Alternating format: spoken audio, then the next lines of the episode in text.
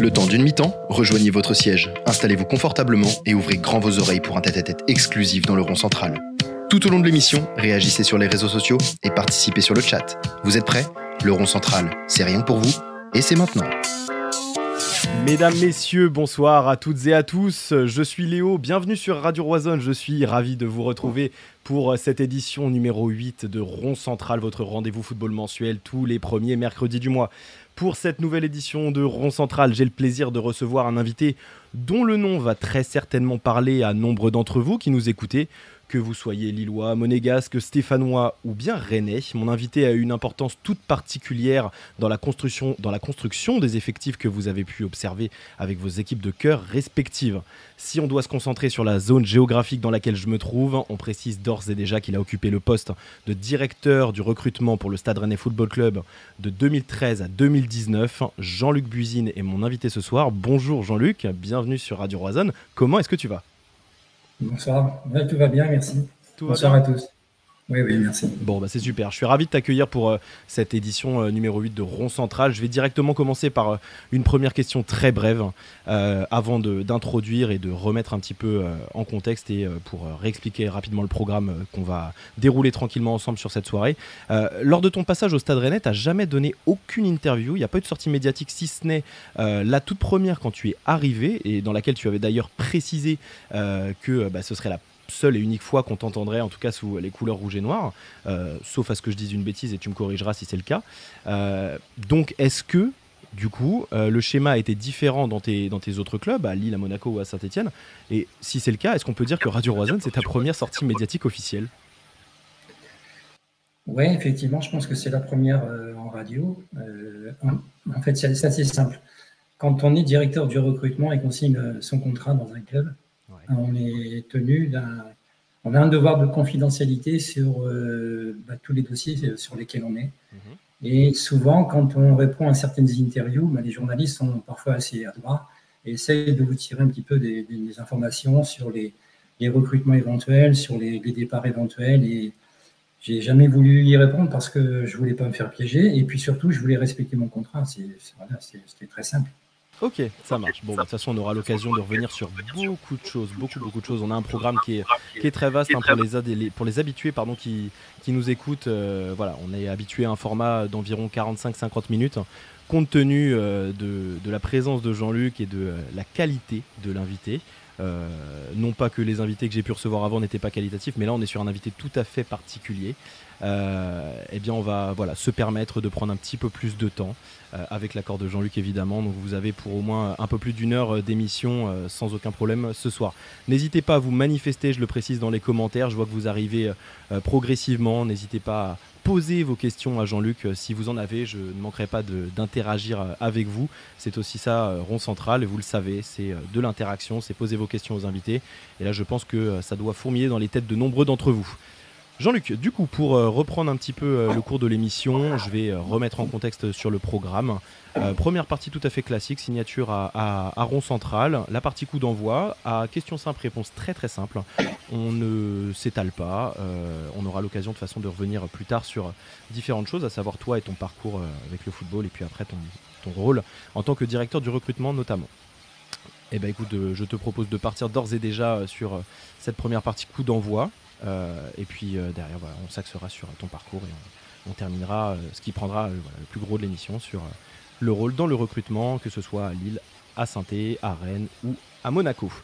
On est parti pour, pour, le coup d'envoi, mesdames, messieurs. Encore une fois, je vous invite à, vous manifester dans les commentaires. N'hésitez pas, c'est là pour ça. Je vais te demander de commencer très simplement, Jean-Luc, ton nom, ton prénom et ton âge, s'il te plaît. Nom Buzine, prénom Jean-Luc. Je, suis, je vais avoir bientôt 62 ans. Et je suis né en France, à Côte-Bécancourt, dans le pays de Caux, à côté de, Rouen. À côté de Rouen, en Normandie, c'est ça? Ouais, c'est ça. J'ai fait deux, trois petites recherches avant, histoire de ne pas, être, pas être paumé géographiquement. Euh, est-ce que, en quelques mots très brefs, et on aura le temps de revenir dessus après, tu peux euh, nous décrire ton parcours scolaire universitaire, s'il te plaît? Euh, J'ai fait une section sport-études, moi. ensuite, le foot a très vite pris le pas, puisque j'ai commencé à jouer à, Rouen en équipe première à 17 ans et demi. Et lors d'un tournoi avec la section sport-études, on avait fait un match et on était en demi-finale du championnat sport-études. J'étais parmi les premières années à jouer avec les, mecs qui étaient en terminale. Et ça s'était pas très bien passé à l'époque. Je jouais milieu offensif, je vais faire une passe en retrait à, notre gardien. Je mhm. Je vois pas qu'il y a un joueur qui traîne derrière, il prend le ballon, il marque, on perd un 0 Et ça me travaille un peu. Le lendemain, euh, j'ai 4 heures de maths euh, avec un prof de maths qui m'aimait pas et qui m'humilie un peu.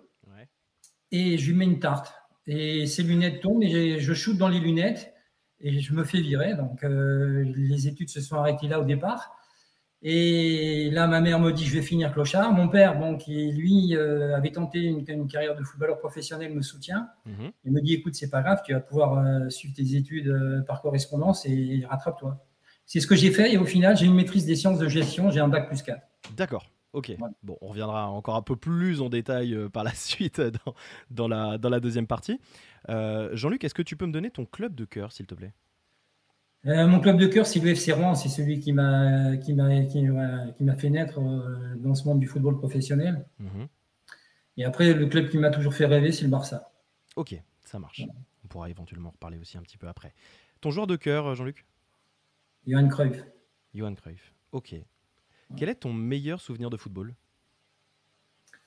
Euh, mon meilleur, ça a été en tant que, en tant que joueur ou en tant que dirigeant? En tant que joueur, ça a été la montée de deuxième division en première division avec Rouen. Mhm. Euh, en plus, j'ai fait une grosse saison à cette époque-là. Je jouais milieu offensif et j'avais marqué des buts. Et c'était une très belle saison. Et puis, euh, je, dirais sur le même niveau, le titre de champion d'Europe Espoir qu'on a, a, gagné en 88 avec la grosse équipe Cantona, Laurent Blanc, Gloma, Alain Roche ce sont deux souvenirs que je mets sur le même niveau. Ça, c'est en tant que joueur et en tant que dirigeant, euh, c'est le doublé avec Lille. On a fait euh, Coupe de France et championnat avec Lille et ça reste là, ça a été la folie à Lille et ça reste un de mes meilleurs souvenirs. Contradictoirement, c'est quoi ton pire souvenir de football?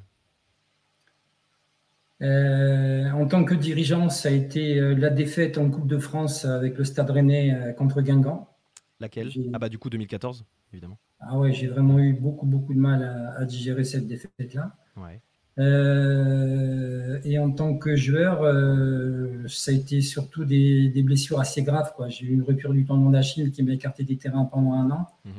Où tout le monde me disait que j'étais terminé pour le monde du foot. Euh, on me proposait de me reconvertir secrétaire général du club à l'époque et tout. Heureusement, à l'époque, j'avais un agent qui m'a bien soutenu. Ouais qui m'a bien conseillé au niveau médical, euh, il m'a bien orienté et puis et je suis revenu. Je suis revenu au niveau et après ben, j'ai continué ma, ma, carrière en première division, mais j'ai eu une période très difficile. Ouais, les blessures, j'ai eu du mal à les, à, les gérer. Quoi. Ouais. Donc tu l'as très bien dit, tu as eu une carrière de footballeur professionnel et pour euh, les plus jeunes qui nous écoutent, euh, qui ne le savent pas, bah, je le précise d'ores et déjà, le poste que tu occupais c'était celui de défenseur central. Euh, tu as évolué au LOSC, tu as évolué au Racing Club de Strasbourg et tu as démarré avec Rouen. Euh, le tout dans euh, les années 80, fin des années 80 et les années 90. Hein. Est-ce qu'il t'arrive aujourd'hui de retoucher le ballon entre copains, avec la famille? Et si c'est le cas, est-ce que tu as une réticence à évoluer au poste de défenseur central? Est-ce que tu as une nécessité à jouer ailleurs? Alors déjà, il faut, il faut que je vous précise que j'ai joué défenseur central par défaut. À la base, quand j'étais jeune, j'étais milieu offensif. Ok. Et même la, montée que je fais avec euh, Rouen en première division, je suis encore milieu offensif. C'était une année où j'ai marqué 13 buts sur, la saison. On avait mhm. même joué le Stade Rennais à l'époque. L'entraîneur, c'était Garcia, mhm. euh, qui avait trouvé que j'avais fait un gros match. Il voulait même euh, me recruter à l'époque. Et en fait, en première division, donc avec Rouen, on joue contre Nantes, qui, qui caracolait en tête. L'attaquant, c'était Vaïd Ali Lodzik. Mhm. Et là, notre stopper se blesse à l'entraînement le mercredi et nous, on joue le samedi. Et là, mon coach, moi, j'avais un super, jeu, un super jeu de tête quand j'étais, quand j'étais joueur. Mon coach me dit, écoute, Jean-Luc, tu vas, tu vas me rendre service.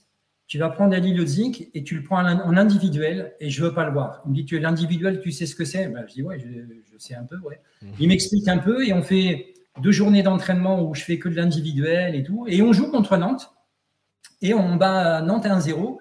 Nous, on assure le maintien et sur ce match-là, euh, le, bah, je fais un très bon match, le public s'enflamme euh, un peu, et puis derrière, euh, je devais partir au service militaire à Beach.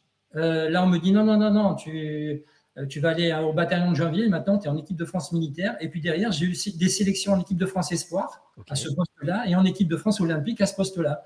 Mais donc, j'ai joué défenseur par défaut. Je n'ai pas été formé défenseur. Et pourtant, tu as fait tout le reste de ta carrière en défenseur. J'ai fait tout le reste de ma carrière défenseur. je me suis un peu emmerdé, hein, je, vulgairement parlant. C'est la question que j'ai posée. C'était pas du tout ce que j'avais envie de faire. Mais bon, euh, si, si j'avais pas accepté, à la limite, je, peut-être que j'aurais pas fait cette carrière-là. Pas eu de carrière, peut-être, ouais. J'ai quand même fait mon carrière, donc euh, voilà. Ok, d'accord. Est-ce que tu aurais une anecdote à nous raconter sur euh, ton parcours? Du coup, je le précisais, hein, c'était en tant que, ça peut être en tant que joueur pro, en tant que dirigeant, et qu'importe le club. Quelque chose qui t'a vraiment marqué. Ça peut être positif comme négatif. Une anecdote? Je pense que tu dois en avoir la pelletée. Ben ouais, j'en ai beaucoup, mais une qui peut. En tant que dirigeant, euh, l'anecdote qui m'a le plus marqué, moi, c'est quand j'étais à Lille et j'avais été séquestré par des, par des Serbes euh, qui, étaient, qui étaient venus me réclamer une commission. En fait, euh, on avait recruté un joueur qui, qui ne leur appartenait pas à ces, agents-là. Et puis un jour, on voit débarquer au club deux 4x4 avec quatre mecs dans chaque 4x4. Et là, je mets ma tête à la, fenêtre, je leur demande ce qu'ils veulent. Ils me disent on, ben, cherche Busil. Ben, je dis c'est moi. Mais le mec, je dis ben, je descends. Il dit non, non, on monte. Et là, euh, directement, il a un pétard, il le pose. Il me dit voilà, euh, tu nous as niqué une, une com de 500 000. Si ton club ne paye pas, c'est toi qui payes. Je dis mais qu'est-ce que c'est que cette histoire? Et en fait, on avait effectivement recruté un joueur qui était un croate, qui n'était pas serbe. N'étaient pas les agents du joueur, mais par contre, c'était les agents du club et le, président, c'était un président un peu spécial. Mhm. Et nous, on s'était mis d'accord avec le joueur. Et eux, ils considéraient qu'il euh, y avait une commission, des agents de 500 000 qui. Et là, euh, bah, ça a été très chaud parce que c'est la BAC qui est venue nous, délivrer parce qu'ils m'avaient demandé de prendre la voiture, d'aller à l'hôtel voir le joueur. Ça a été une grosse angoisse. Et en fait, ce que je ne savais pas, c'est qu'il me suivait depuis plusieurs jours. Donc, il savait où j'habitais. Il savait où ma fille allait à l'école et tout. Donc, là, la police m'a mis en garde. Il a fallu qu'on déménage tout le monde. Ça a été une période euh, très compliquée. Quoi. Donc, c'est, ça, a marqué, ça, ça, a, vraiment marqué ma carrière de dirigeant. C'était, c'était, à quelle, c'était en quelle année? C'était à Lille. Euh, c'était en quelle année euh, À l'époque, euh, c'est l'année où on recrute Marco Maric, donc je ne sais plus exactement à quelle époque c'était. Eh ben, c'est 2006, non Ou 7 Je ne sais plus exactement la, date, mais, mais c'était une, c'était une, une, sale période. Quoi. Ça, m'a suivi longtemps. Je, j'ai, failli arrêter le, métier à ce moment-là parce que. des traces, ouais, bien sûr. Ouais, ça fait peur. Ok, ok, ok. J'en ai eu des, j'en ai eu des, des, anecdotes. Hein, assez, euh, on va dire, euh, euh, j'allais dire sympa. Là, celle-là, en l'occurrence, n'en est pas une. je crois que c'est la plus, c'est la plus folklorique que j'ai pu entendre, vraiment. Ah, c'était. Et ça s'est ça s'est terminé, ça s'est terminé comment? Alors si ce n'est les conséquences. Ben, ils m'ont demandé d'aller à l'hôtel voir le joueur parce que moi j'étais certain que c'était pas les agents du joueur. Donc ils me disaient on va voir le joueur. Et là heureusement le joueur dit mais je vous connais pas. Et en fait c'est dans la bande des, des, agents il y en a un qui a fait croire à tous les autres qui connaissait bien le joueur, qui me connaissait bien. Euh, et en fait, il avait raconté n'importe quoi. Et heureusement, j'avais un de mes collaborateurs à l'époque, c'était Thierry Bonalaire, qui bosse maintenant à, Brest, qui était resté au bureau. Et là, il me dit, Jean-Luc, donc il m'appelle sur mon téléphone quand je suis sur la route. À l'époque, il n'y avait pas l'équipe main libre. Et, mais il y avait déjà les téléphones euh, portables. Et là, il voit que j'ai quitté le bureau sans le fermer à clé et mon ordinateur ouvert. Et il sait très bien qu'il y a des choses confidentielles dans l'ordinateur. Mmh. Et là, il m'appelle, il me dit euh, Jean, tu es parti, qu'est-ce qui s'est passé euh, Je lui dis écoute, je, je, vais voir Marco Maric à son hôtel. Il me, dit ça va pas? Je dis écoute, je bégaye un peu et je lui dis bon, je vais là-bas. En fait, il descend vite à la sécurité. La sécurité visionne les caméras. Et là, ils ont vu qu'effectivement, il y avait des, mecs un peu space qui étaient là. Quoi. Donc, c'est la, c'est la BAC qui est, qui est venue sur euh, ordre de Xavier Tulot, qui était le directeur général de l'époque. Et ils sont venus dans l'hôtel où nous, on, était, euh, on passait euh, nos mises au vert et tout. Donc, c'était un des plus beaux hôtels de l'île. Et là-bas, qui est descendu et ils nous ont pris Marco et moi, ils nous ont mis dans un fourgon. Et puis, ils ont arrêté. Euh, donc, il y en avait quatre qui étaient dans, dans, un véhicule qui les attendait et quatre qui étaient dans l'hôtel avec nous. Quoi. Alors, déjà, entre eux, ils étaient presque en train de se chamailler. Mhm. Et puis, on était, Marco et moi, on était en train de leur dire bon, bah, finalement, nous, on n'a rien à voir avec vous, débrouillez-vous. Et au moment où on dit ça, la, la police arrive et il les arrête et les emmène. Et puis finalement, c'était. Et ça s'est arrêté, comme ça ben, alors j'ai été obligé de porter plainte pour, tentative de détournement de fonds. Euh, et puis finalement, c'était, ça a été une erreur. J'étais obligé de retirer ma plainte parce qu'il continuait de me harceler, moi. Par rapport, à la, par rapport à la dite plainte, justement? Comment? Par rapport à la dite plainte? Par rapport à la plainte, oui. Donc, finalement, après, j'ai craqué, j'ai enlevé ma plainte. Et puis, j'ai été libéré de tout ça. Mais effectivement, il y en avait deux qui étaient interdits de séjour. C'était du grand banditisme. C'était là où c'était. Et quand ils m'ont donné la nationalité, euh, ok. Ok, ça marche. Bon, on va, on va sortir de cette euh, anecdote qui peut peut-être rappeler un peu, euh, un peu d'angoisse pour toi, euh, bien que ça fasse. Ça, ouais, ça, ça fait, ah, ça fait 15 ans. Hein. Ouais, ça marque. Hein, ça, fait 15 ans, mais ça marque à vie, ce, genre ah de choses. Je peux le comprendre. bon, écoute, Jean-Luc, on va revenir un petit peu plus sur ton parcours personnel. on va aller vers également le début de ta carrière en tant que joueur pro. Je vais poser une fourchette temporelle entre bah, ta naissance et puis bah, ton premier match en, en D1 euh, qui a eu lieu le 15 octobre 82. Voilà, fourchette temporelle 61-82. Euh, donc, comme tu l'as dit en début d'émission, tu es né le 5 octobre 61 Normandie, en Normandie euh, à Côte-Bec-en-Caux. et ta première apparition pro en tant ta première apparition en tant que joueur pro pardon donc elle a eu lieu le 15 octobre 82 avec Alors ça non je ne sais pas où vous avez trouvé cette date mais mon premier match en pro j'avais 17 ans et demi et ah, en D1 j'ai dit hein. ah en D1 pardon ah ouais en D1 avec Rouen parce que sinon ah, ça remonte à 79 Effectivement, en Ligue 2, ça remonte à 79, c'était contre Reims. Ouais, j'ai fait mes recherches. Donc en D1, euh, avec Rouen face au Stade Lavallois. Euh, match d'ailleurs durant lequel euh, bah, vous vous êtes incliné 3 buts, 3 buts à 1 avec ton équipe et tu as joué une mi-temps avant d'être remplacé par Joël Tanter. C'est ça. Jusque-là, tout va bien. Fourchette temporelle posée, du coup, donc on va revenir un petit peu sur ce qui s'est passé à l'intérieur. Euh, déjà, bah, voilà, j'aimerais savoir un petit peu comment euh, s'est déroulée ton, ton enfance. Euh, est-ce que tu as des, des, frères et sœurs, des frères ou sœurs? Comment est-ce que le football est rentré en contact avec toi via ta famille? Est-ce que c'était une, une, passion d'enfance qui a été transmise? Est-ce qu'il y avait un autre sport avant? Est-ce qu'il y a eu un élément déclencheur qui a fait que tu t'es tourné vers le football? Parle-nous un petit peu de, de tout ça moi, j'ai deux frères. J'ai un frère aîné qui, n'a jamais tapé dans le ballon, qui était plutôt musicien, guitariste et c'était une grosse tête. Il est ingénieur informaticien. Et j'ai un petit frère mhm. qui a suivi mes traces. Il avait fait l'INF de Vichy, lui, mais il n'est pas passé après parce qu'il y a eu de, multiples blessures. Moi, je suis venu au foot parce que mon père a tenté une carrière de footballeur professionnel au RC Lens. Il était gardien. D'accord. Et en fait, il n'est pas passé euh, parce qu'au moment de donner les contrats pro, euh, le RC Lens à l'époque avait choisi Arnaud Sovinski comme gardien et pas lui. Et il avait 18 ans à l'époque et comme c'était une tête brûlée, euh, ben, il a décidé de s'engager en tant que militaire. Et il s'est engagé dans la marine nationale. Et il a fait toute sa carrière dans la marine nationale. Mais en étant marin, il continuait à être en sélection marine. il a toujours joué au foot. Et quand il a arrêté d'être en, en, marine nationale et quand il s'est reconverti au, civil, euh, il est devenu entraîneur de foot. Euh, donc moi, naturellement, euh, je continue à taper dans le ballon. J'ai tapé dans le ballon tout petit que j'étais. Et puis en minime, il y a eu un concours de circonstances assez favorable pour moi. Le président, qui était le médecin de la Sécu de Rouen, dit à mon père Écoute, j'ai sympathisé avec un pro, un Argentin, qui est gravement blessé. il a maintenant il a un genou artificiel. par contre, il veut devenir entraîneur.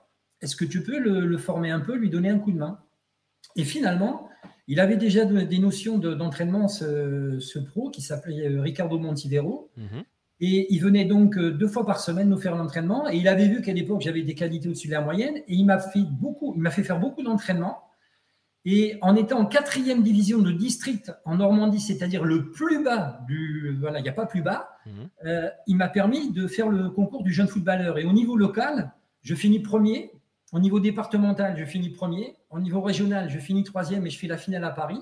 Et à Paris, je finis trentième. Et à partir de ce moment-là, euh, les clubs comme Le Havre, Caen et Rouen notamment, euh, qui étaient en deuxième division à l'époque, ben, s'intéressent à moi. Bien sûr. Et mon, mon, propos, enfin, proposé à mon père de, de, devenir entraîneur aussi euh, au FC Rouen. Il avait les juniors à l'époque, mais moi, je passais de, de, minime deuxième année, je passais à cadet première année. Et c'était la première année des championnats nationaux cadets. Mhm. Et là, je me suis imposé. J'étais première année, mais je me suis imposé directement. J'étais titulaire avec les deuxièmes années. Et puis, quand euh, je suis arrivé en junior première année, euh, je ne jouais pas en junior, je jouais en équipe réserve à Rouen. Et à un moment donné, un vendredi, il y a l'entraîneur de l'équipe première qui vient voir, qui me dit bah, Écoute, mon petit, euh, pour ce week-end, tu ne vas pas avec la réserve, tu viens avec nous. Et c'est comme ça que j'ai fait mon premier match contre Reims avec les pros. Extra, extra, extra, génial. On va pouvoir, je vais, je vais revenir sur deux trois, deux, trois choses par rapport à ça et je vais, je vais redévelopper un petit peu par la suite. Vis-à-vis du, football et tes parents, est-ce que bah, toi, éventuellement avec ta famille, tu allais de temps en temps assister à des matchs euh, dans des stades Parce qu'on a bien compris du coup que tu avais été mordu euh, depuis, euh, depuis tout petit. Est-ce que ça t'arrivait d'aller voir, d'aller voir bah, le club, que ce soit Rouen ou que tu ailles dans d'autres stades avec ta famille, entre potes Si c'est le cas, à quelle fréquence et puis après, éventuellement savoir s'il y a un match dans ton enfance, dans ton adolescence qui, qui, aurait pu te marquer, pour lequel tu garderais un souvenir indélébile. oui, avec mon père, on allait souvent à Rouen voir des matchs. Et il y a un match qui enfin ouais, il y a un match en particulier qui m'avait, enfin même une saison complète qui m'avait marqué, c'était quand euh, l'entraîneur c'était Pancho González mhm. et il avait fait remonter l'équipe de deuxième division en première division. Il a une montée, euh, c'était quelque chose d'extraordinaire. et j'avais côtoyé alors justement encore des Argentins. Tout au long de ma carrière, j'ai toujours été très proche des Argentins, que ce soit en tant que jeune joueur ou en tant que euh, joueur après, puisque j'en ai quasiment toujours eu dans, dans, dans les équipes dans lesquelles j'ai joué. Mhm. Et là, j'avais côtoyé euh, César Laraignée, qui était un très très grand joueur en Argentine et qui était absolument adorable. Et le hasard a fait que justement, quand j'avais fait ce concours du jeune footballeur, il, m'avait vu faire un test à Rouen. Et à la fin du test, il, bon, il avait regardé, il y avait une opposition, et il est allé voir l'entraîneur et il lui avait dit il y a un petit là, il est, il est très bon, il faut le prendre. Et il, était venu me, me prendre et il me dit euh, euh, tu, es, tu es bon, tu viens d'où? Et je lui explique que j'avais eu un entraîneur qui s'appelait Ricardo Montidero et finalement c'était un de ses amis. quoi. Alors il m'a pris sous son aile, il m'a toujours couvé, il m'a emmené un peu partout. Mais cette année-là. Euh, alors j'ai été forcément déçu parce qu'il y avait eu la montée et ils sont quasiment redescendus aussitôt. C'était un peu dommage. J'étais très déçu parce que j'étais forcément supporter du club. D'accord. Euh, tu nous as cité un petit peu euh, bah, les, événements et le, processus euh, progressif qui, bah, qui, a, qui a suivi pour toi, donc pour, bah, de ton enfance jusqu'à ton premier match en tant que professionnel en 79. Hein. Est-ce que tu peux nous dire à quel moment, selon toi, tu as pris conscience que tu pouvais avoir une destinée dans le football dans le, dans le foot professionnel pardon. À partir du moment où j'ai été recruté par Rouen, je, je, me comportais déjà comme un professionnel. J'étais à la maison, j'étais un moine. Je vous donne des exemples. Quand il y avait des mariages, des communions, des trucs comme ça, moi je partais avec mon matelas gonflable. Et si ma famille faisait la fête, moi je me mettais dans un coin parce que j'avais un match le lendemain. Mais bon, il fallait pas sacrifier non plus les réunions de famille. Et, mais j'étais déjà très pro dans la tête, quoi, que ce soit au niveau de l'hygiène, euh, au, au, niveau de la diététique, au niveau des entraînements. Et j'en faisais déjà j'avais, j'avais déjà des qualités à la base qui étaient un peu au-dessus de la moyenne, mhm. mais ça suffisait pas. Dès que j'avais du temps, je, sortais dans le jardin, je prenais un ballon et j'essayais de, travailler des gestes. Euh. Non, très tôt, très tôt, je me suis mis ça dans la tête et j'avais très envie de devenir professionnel. C'était quoi le plus dur, euh, selon toi, dans le, ton processus de, euh, bah, de, croissance vers le, le, monde professionnel? Là, du coup, tu nous disais vivre effectivement comme un moine, te conditionner à un monde professionnel euh, futur dans le football pour toi. Euh, est-ce qu'il y, a, est qu'il y a quelque chose qui t'a marqué, quelque chose que tu, euh, que tu considérais vraiment comme très dur à surmonter à cette période-là? Non, il n'y avait rien. Non, j'ai rien. Fait, je sais que j'ai fait beaucoup. Enfin, c'est, surtout mes deux frangins qui me disaient ça. J'ai, forcément fait beaucoup de sacrifices parce que je sortais pas. Mmh mais non, ça, pour moi, c'était naturel. Quoi. j'étais déjà dedans. Il y a, je, ça m'a pas traumatisé. Quoi. J'ai pas fait de choses traumatisantes, euh, même si, euh, ouais, je, je, répète aux yeux de mes deux frangins, euh, eux disent que pour, pour arriver à cette, à cette carrière-là, il fallait faire beaucoup de sacrifices. Moi, je m'en rendais pas compte. D'accord, ok. Parce qu'il y avait certainement aussi justement ce, cette passion en fait pour le sport qui faisait que tu ne le voyais même plus comme une contrainte, mais juste comme du plaisir pour arriver à ton rêve. Exactement, c'est exactement ça. D'accord. Euh, tu nous parlais un petit peu de tes études euh, tout à l'heure. Euh, comment est-ce qu'elles se sont déroulées compte tenu bah, de la présence du football dans ta vie? Est-ce que tu as eu des difficultés à allier les deux? Ah, Quelquefois, oui, parce qu'il y avait des matchs répétés dans la semaine. Quelquefois, c'était compliqué de, suivre les cours par correspondance. Alors, heureusement, j'avais des potes qui m'ont rattrapé des cours. et puis, on tombait aussi sur des, sur des profs qui étaient plutôt sympas. Mmh. Et où j'ai donné le maximum, c'est quand j'ai arrêté ma carrière de joueur. Là, je me suis dit, bon, je n'ai rien dans les mains officiellement, donc mmh. maintenant, il faut que je me rattrape. Alors, c'était assez sympa parce que je retournais à l'université, mais avec des jeunes. Mmh. Euh, d'ailleurs, à une époque, quand j'avais quitté Dunkerque et que j'avais été un an de, un an de agent de joueur à l'université de Lille, c'était pour passer la maîtrise. Euh, tous ces jeunes avec qui j'étais à l'époque sont restés des amis aujourd'hui parce que c'était eux qui m'avaient euh, un petit peu poussé à passer la, licence d'agent de joueur. Mhm. Et c'était aussi eux qui m'avaient aidé à mettre euh, le réseau que j'avais en place. On avait ciblé des avocats dans chaque pays qui étaient passionnés de football parce que bah, ils connaissaient bien la loi du pays, ils connaissaient la langue, et puis en général, ils parlaient couramment anglais et espagnol. Et c'est comme ça qu'on a, qu'on a, qu'on a mis en place un réseau au niveau international qui m'a bien servi après pour le recrutement dans tous les clubs dans lesquels je suis passé. Ok, d'accord. Sachant que bah, du coup, euh, euh, entre euh, bah, ta sortie de carrière de joueur pro, tu as eu un poste de, quelques, bah, quelques temps quand même, ça a duré 2-3 ans à Dunkerque Oui, j'étais d'abord directeur du centre de formation. Et après, tu es passé manager. Ensuite, j'ai été, j'ai remplacé Alex Dupont parce que l'équipe première n'allait pas bien. Moi, j'étais, j'avais la N3 et lui, il était en N1. Donc, j'ai fait six mois la N1 pour mhm. la maintenir. Et après, j'ai été nommé, euh, j'ai une promotion en interne, j'ai été nommé directeur général de Dunkerque. Mhm. Heureusement, ensuite, on a perdu le, on n'est pas remonté et mhm. on a perdu le statut professionnel. Et derrière, tu as fait une carrière d'agent et puis tu es ensuite parti dans le monde du, euh, du recrutement officiellement. On aura le temps de revenir là-dessus tout à l'heure. Euh, on va refaire un petit saut, euh, léger saut dans le passé. Euh, c'est quoi le souvenir que tu gardes Qu'est-ce qui t'a le plus marqué lors de ta première apparition en D1 avec Rouen? Ah, c'était, c'était la gestion du stress qui était difficile. C'était là on, là on se dit, même si la passion était là, il y avait quand même beaucoup de monde. En plus, le premier match, je, répète, c'était à 17 ans et demi. C'était Reims qui venait à Rouen. Donc, euh, Reims, c'était une grosse équipe. Euh, là, il fallait. C'était difficile de gérer à la fois l'émotion et le stress. Et là, euh, j'avoue, je, m'en souviens, mes deux premiers ballons, je les ai perdus. donc, et après, après ça, après, ça vient. Après, on se met dedans. Il y a les, il y a les partenaires qui nous encouragent. Mais ouais, je pense que l'émotion avait, avait, pris le dessus à ce moment-là. C'était sûrement un peu difficile à gérer. Mais au final, euh, souvenir magnifique quand même, j'imagine. Malgré le contexte du match. Euh. Ouais, alors, sentiment mitigé parce qu'on perd. on perd à la maison 1-0. Mais c'est mon premier match. Je voyais quand même dans les yeux de mon père euh, que ça brillait. Quoi. Il était fier parce que lui, il n'avait pas réussi à faire une carrière de pro. C'était un peu une revanche à travers moi. J'ai j'en ai, encore des frissons là aujourd'hui, mais je ressentais effectivement, euh, quand on est gamin et qu'on sait que son, papa est fier de soi, c'est. Ça n'a pas de prix. Ah ouais. Ça n'a pas de prix. On est bien, on est bien d'accord. Euh, qu'est-ce que tu retiendrais principalement de ton parcours en tant que joueur professionnel? Et est-ce que tu en es fier? Ouais, je suis assez fier de ce que j'ai réussi à faire. Euh, j'ai un regret par contre, c'est que j'aurais peut-être. Bon, j'ai arrêté ma carrière à 32 ans. Mmh.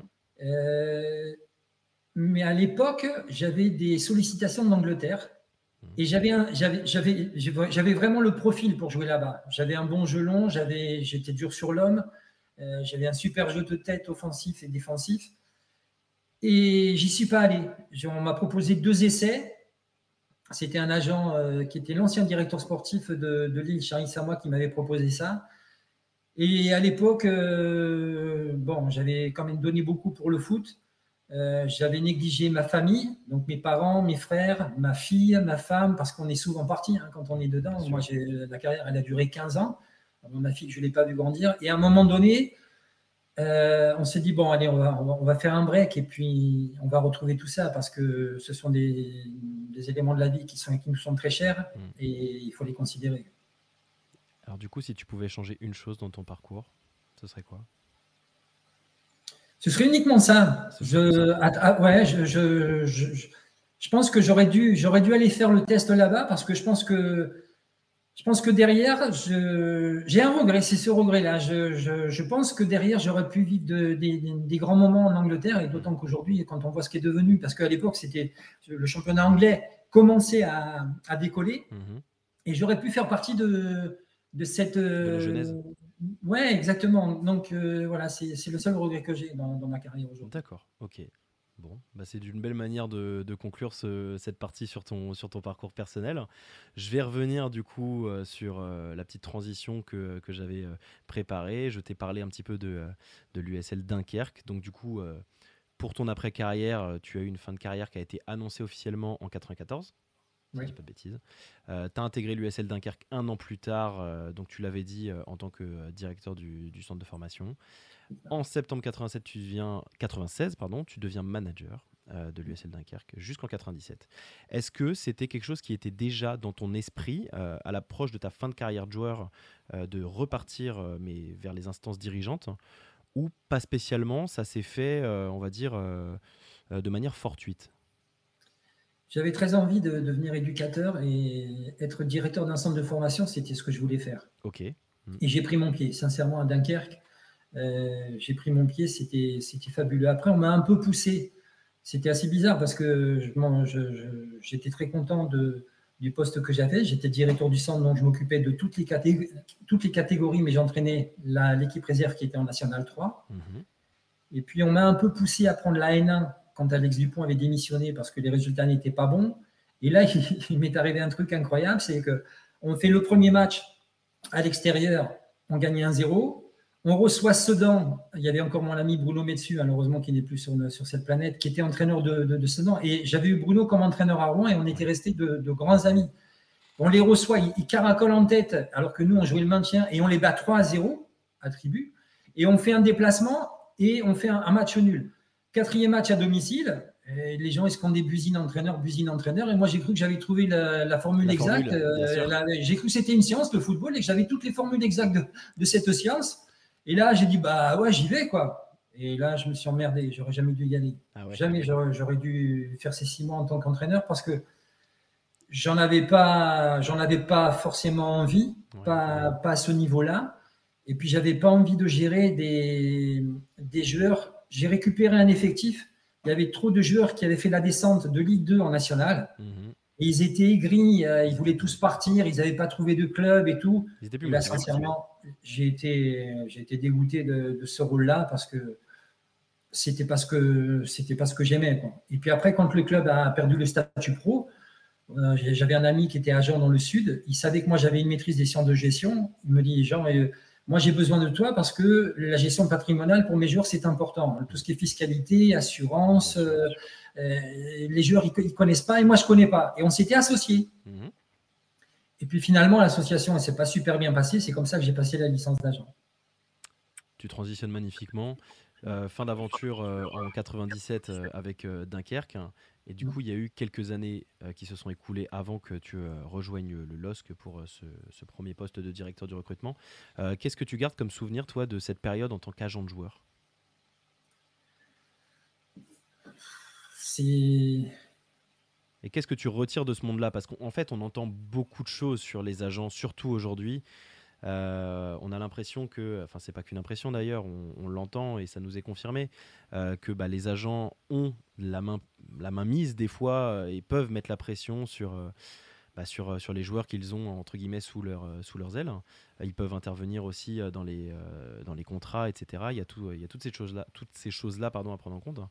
Est-ce que c'était un, un, monde qui était déjà tel quel à ton époque ou on va dire que c'était moins un milieu de requin que ça ne peut l'être aujourd'hui? À cette époque-là, il n'y en avait pas beaucoup. Et la alors moi, j'ai été parmi les premiers à passer la licence. Mhm. Et surtout, euh, tous les agents de l'époque, c'était majoritairement des anciens dirigeants de clubs qui avaient été présidents euh, de clubs. moi, je, par exemple, celui que, que j'avais pris moi comme agent, c'était Bernard Kennel, qui avait été président de Rouen. Euh, donc, c'était. C'était, j'allais dire plus simple, pas forcément, mais il n'y avait pas de problème, quoi. C'est et en plus, moi, la façon dont, j'ai abordé l'activité d'agent, je voulais me démarquer. Je voulais pas être agent de joueur. Mmh. Moi, je voulais plutôt être agent de club. C'est comme ça que, que, que Lille m'a recruté d'ailleurs. En gros, je vous explique.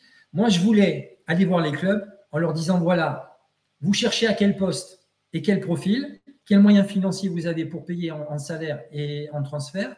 Et de l'autre côté, euh, vous voulez sortir qui? Et j'allais voir tous les clubs et ensuite j'essayais de mettre en parallèle des profils qui pouvaient convenir. Donc j'avais plus une envie d'être agent de club que d'être agent de joueur. Et d'ailleurs, c'est ce que j'ai fait. Euh, à l'époque, euh, les dossiers que j'ai faits, j'avais mis beaucoup d'entraîneurs au Qatar parce que j'avais une personne sur Cannes qui un jour m'appelle en me disant J'ai vu sur la liste euh, de la fédération que vous étiez agent de joueur. Oui. Moi, j'habitais Nice à l'époque. Il me dit Moi, j'habite Cannes, est-ce qu'on peut se voir? Finalement, c'était le responsable de la sécurité de, de, Dubaï. Ok. il me dit Et j'ai des amis qui sont au, Qatar et qui cherchent des entraîneurs. Est-ce que ça vous, intéresse de les rencontrer? Et j'ai rencontré le directeur du comité olympique du, du Qatar, avec qui j'ai sympathisé.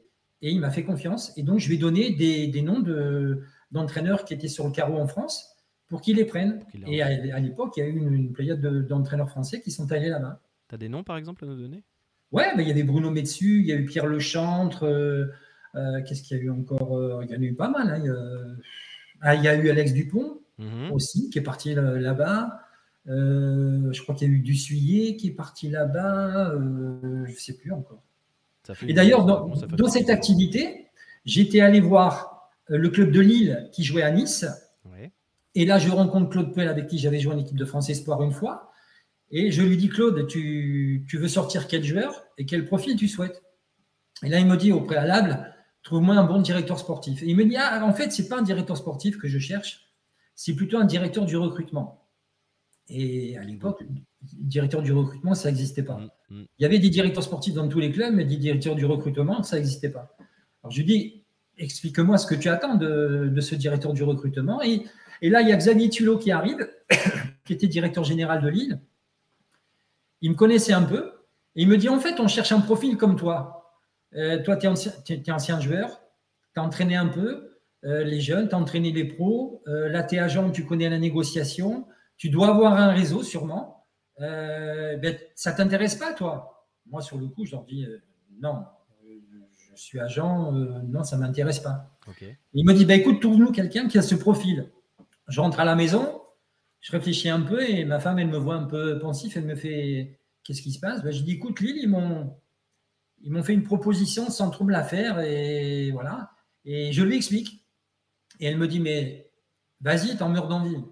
Je dis Mais pourquoi tu dis ça Elle me dit Je sens bien que tu, tu, es orphelin du monde du foot, tu, il te manque quelque chose. Et agent, aujourd'hui, c'est, elle me dit c'est, bizarre, mais je ne te vois pas agent de joueur. Ok. C'est, c'est bizarre ce que tu me dis. Elle me dit, vas-y, fais, un dossier et présente-toi. Et je me suis présenté et j'ai été retenu. Voilà comment je suis devenu directeur du, recrutement Merveilleux. Tu es, le roi sur les transitions hein, pendant cette émission, hein, sache-le. Il, y a tout, il, y a tout, il y a tout qui s'enchaîne bien. et euh, eh ben on va en profiter du coup. Donc, tu es arrivé euh, à Lille euh, en, en, 2003. À cette époque, donc il y avait Claude Puel. pour les profanes, est-ce que tu peux nous expliquer assez simplement, même si ça peut paraître évident hein, comme ça, euh, mais est-ce que tu peux nous expliquer en quoi ça consiste en fait le rôle de directeur du recrutement? On doit gérer une, cellule de recrutement dans laquelle il y a quelquefois euh, deux mecs, euh, ça, peut, ça peut être dix, ça peut être, par exemple en Angleterre, il y a des cellules de recrutement, il y a, il y a, 30 recruteurs, ce qu'on appelle des scouts. et le directeur, il est chargé en fait de, collecter auprès, de, auprès du club déjà quelles, quelles sont les, les ambitions du club. D'accord. Euh, quels sont les moyens à disposition de la cellule de recrutement pour payer les joueurs et pour les acheter éventuellement. Et puis ensuite, c'est très proche du coach euh, pour savoir dans son équipe quels sont les points qu'il aimerait améliorer et quels sont les joueurs qu'il aimerait sortir éventuellement qui ne lui, servent, qui lui servent pas. Donc voilà, et ensuite, il faut mettre un réseau en place. Et puis, euh, il faut cibler des, des, compétitions, des championnats pour aller superviser des joueurs. Mhm. et pour essayer de trouver, en fonction justement des postes et des profils qui ont été définis dans un budget bien précis, mhm. eh bien, euh, essayer de trouver l'oiseau rare. D'accord. Alors toi, tu arrives au LOSC dans une, euh, dans une période où le club euh, bah, sert à ses supporters des performances assez moyennes. La mhm. saison à laquelle, pendant laquelle tu arrives, eh bien, à l'issue de cette saison-là, bah, le club termine 14e, d'ailleurs bah, juste devant le, Stade Rennais en plus. à ton arrivée, quels ont été les objectifs qu'on t'a fixé Et c'était quoi les objectifs du club à, on va dire, à moyen terme? euh, Qu'est-ce qu'ils qu'est-ce qu'ils attendaient de toi Et est-ce qu'ils attendaient de toi que tu vraiment euh, peut-être pas propulse le projet vers le haut, mais en tout cas, tu avais, avais une place intégrante très importante, j'imagine, dans le projet du club. Qu'est-ce qu'on t'avait demandé? C'est simple, dans tous les clubs, je dis bien dans tous les clubs dans lesquels je suis passé, la première chose qu'on m'a demandé, c'était de dégager tous les gros salaires. Ok. Parce que sur les, derniers mois des saisons précédentes, les clubs au niveau sportif étaient, avaient été très décevants. Donc les, dirigeants et les supporters étaient déçus. Mhm. Donc il fallait sortir les gros salaires et repartir en amenant des joueurs équivalents mais avec des salaires beaucoup plus faibles mhm. et, si possible avec des joueurs libres mhm. ou des petits transferts. Et puis aussi, et c'est souvent comme ça que les clubs qui sont, en difficulté financièrement se sauvent, euh, de regarder dans le centre de formation euh, quels sont les joueurs qui présentent un potentiel pour euh, très vite intégrer l'équipe pro. D'accord, ok. Et sinon, c'était jouer le maintien. Ouais. Alors, de, toi, depuis ton arrivée jusqu'en bah, du coup jusqu'en 2011, euh, bah, il y a eu une réinstallation euh, progressive du LOSC dans le tableau de Ligue 1 jusqu'à mhm. euh, ce fameux doublé en 2010-2011, si je dis pas de bêtises sur les dates.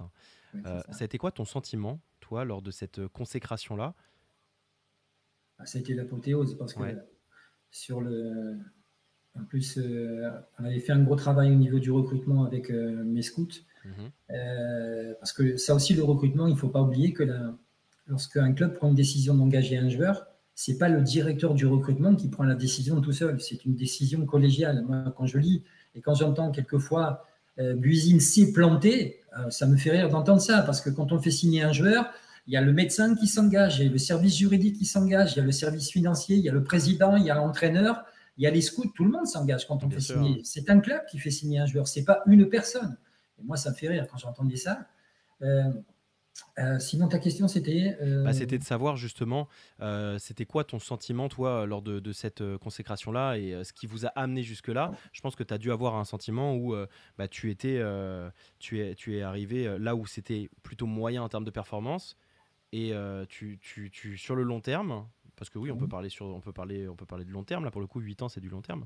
Euh, il y a, un, y a un, comment dire, une, ouais, une consécration. Tu le disais, euh, tu le disais, c'est une consécration.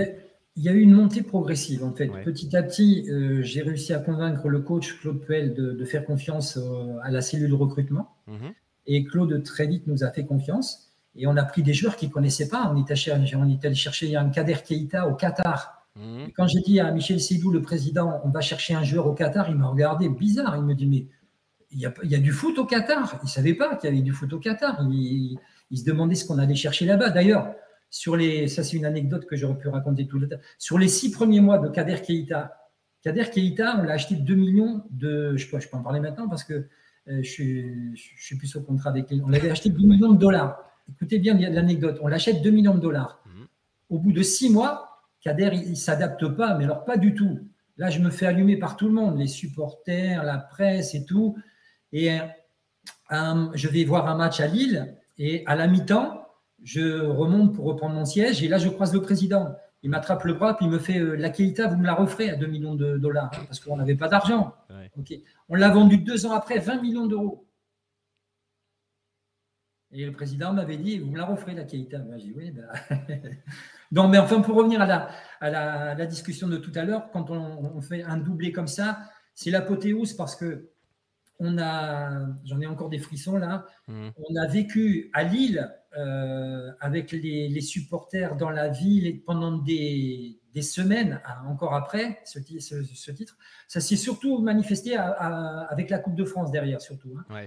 Et c'était, c'était, c'est un truc de fou quand on dit ça. C'est surtout dans ce club, parce qu'on était parti de rien. On était parti, on jouait au stadium. Mmh. Euh, le camp d'entraînement, on était dans des bâtilocs. Mmh. Euh, les terrains, ils étaient en construction. On n'avait on avait rien. On n'avait pas de moyens. Et petit à petit, bah, avec les ventes de joueurs, on a, on a construit Luchin, euh, qui, est, devenu un, centre d'entraînement exceptionnel. Et puis maintenant, ils ont le grand stade. Mais, à l'époque, on est parti de très très loin. Et petit à petit, on a réussi à, à, construire une équipe. On a réussi aussi, on a eu un président qui était intelligent. Par exemple, Eden Hazard, on aurait pu le transférer bien, bien avant qu'il parte à Chelsea, mhm. un peu moins. Euh, au lieu d'avoir les 50 millions d'euros, c'était peut-être 20. Mais il a accepté de faire des efforts au niveau du salaire pour qu'on puisse garder Eden euh, un an, voire deux ans de plus. Mhm. Et avec Eden, on, devient champion de France. Si on ne l'a pas, parce que l'année où on, devient champion de France, il est, magique. Si on ne l'a pas, je ne suis pas certain qu'on soit champion. Mais là, le président avait compris qu'il fallait le garder. Évidemment, compte tenu du, compte tenu du potentiel du, du monsieur. Euh, justement, tu nous, tu nous parles là de choses qui sont extrêmement positives. Euh, tu as quitté le club de Lille dans la foulée du, du sacre, du doublé. Est-ce que tu peux nous expliquer pourquoi? J'ai été travailler en interne. On a découvert en interne, ça faisait un moment qu'on cherchait. On avait une taupe qui balançait des informations sur. Euh, le recrutement, c'est difficile, hein, je, le rappelle. Et on avait une taupe qui balançait à la presse. Les rumeurs, etc., les profils ciblés? Voilà, exactement. Et ça, ça, pour moi, c'était insupportable. Mmh. Et j'ai découvert que c'était quelqu'un d'important du club. Donc j'ai décidé de partir. Je peux pas, je vais pas balancer son nom. je m'en doute. J'essaye. Hein. mais c'était, pour moi, c'était insupportable. Ça, c'était haute trahison et ça, c'était, je pouvais pas rester. C'était, de toute façon, c'était simple. C'était ou lui ou moi. D'accord. Ou je reste au club et c'est ce que j'avais dit au président. c'est ça. voilà, vous faites un choix. Mais moi, je peux plus travailler avec ce mec-là. D'accord. Ok, ok. Tu as vécu un intérim de, de deux ans avec euh, l'ASM après ton départ de, de Lille. Euh, donc tu les as rejoints dans la foulée hein, en juillet 2011. Euh, et puis tu n'es pas resté très longtemps à Monaco. Alors ce que j'ai pu lire, c'était que c'était notamment dû à l'arrivée des investisseurs russes. Tu aurais pu avoir un sentiment d'être éclipsé. Est-ce que tu peux nous redire un petit peu pourquoi, nous expliquer pourquoi ça s'est pas ça s'est pas éternisé, pourquoi ça n'a pas duré avec Monaco? Alors quand je quitte Lille, et que je démissionne, euh, normalement, je devais signer à Paris Saint-Germain avec Leonardo, qui, qui, était en instance. D'accord. Il était en train de signer. C'était son agent qui m'avait appelé, qui avait vu dans la presse que j'avais quitté Lille. Il m'a dit surtout ne, t'engage pas trop vite parce que Léo vient, je lui ai parlé de toi, il va te prendre. Mhm. En fait, Leonardo, il a mis presque deux mois à signer son contrat. Mhm. Moi, au bout d'un mois, je me suis retrouvé sans rien. Euh, je ne sais pas trop quoi faire. Et puis, euh, bon, j'avais un ami qui, était avocat, donc j'avais monté aussi un dossier à l'époque. Mhm. Et ben, il s'est avéré qu'il y a un moment donné, il me dit ben, Moi, j'ai mon associé, c'est l'avocat du prince Albert. Ils viennent de descendre en deuxième division. Et Albert voudrait te rencontrer. Ah, je dis, ben, ouais, mais ils sont en deuxième division. Quoi. Je dis Moi, franchement. Euh, c'est pas le projet qui intéresse quand on sort de l'île. Ça m'intéresse pas. Voilà, exactement. Il m'a dit Tu veux pas le rencontrer? Je dis Écoute, moi, rencontrer le prince Albert, pourquoi pas? Il m'organise un rendez-vous mhm. à Paris. Et là, on a eu un super échange. Il, était, il a été très touchant. J'ai vu que c'est vraiment. Et il m'a simplement demandé, il me dit écoutez, venez, juste, je, vous demande juste de m'aider. On est dans une situation très délicate au niveau financier. Il y a un gros trou financier à l'ASM. Il me faut quelqu'un euh, qui me nettoie tout. Euh, et il faut, il faut essayer de, remonter. Mais j'ai des investisseurs qui sont derrière. Mais il faut que les comptes soient à zéro. Est-ce que vous pouvez m'aider? Je vous en supplie. Mhm. Et là, j'ai longuement hésité. Après, je ne vais pas, vais pas vous, le cacher, il m'a proposé un contrat qui était, qui était intéressant. Euh, j'allais en deuxième division, mais je gagnais le double de ce que je gagnais à Lille. Donc, euh, à un moment donné. Euh, ah, les moyens ne sont pas les mêmes non plus. Hein. Voilà. Et finalement, je, décide d'y aller. Mhm. On fait le ménage. Et, et puis, le problème, c'est que très vite, les Russes arrivent. Ils arrivent avec un wagon de joueurs. Mais quand on refait un effectif comme celui-là et qu'on change trop de joueurs, la sauce ne le prend pas. Bien sûr. À la trêve, on est dernier. Et là, c'est compliqué. Et moi, il m'avait mis au placard. Et petit à petit, ils me disent Bon, bah, euh, l'équipe, elle ne va pas très bien. Tu peux peut-être nous aider. Euh, il nous faut un avant-centre. Est-ce que tu connais un avant-centre quelque part? Et là, je leur dis bah, Moi, j'en connais un. Il joue aux Émirats Arabes Unis. Il s'appelle Touré, Ibrahima Touré. Mhm. Là encore, les Russes me disent, mais tu vas chercher un jour aux Émirats pour nous renforcer. Combien il te faut? Je leur dis, voilà, vous me donnez autant, et pour le salaire du joueur, voilà, ce sera autant.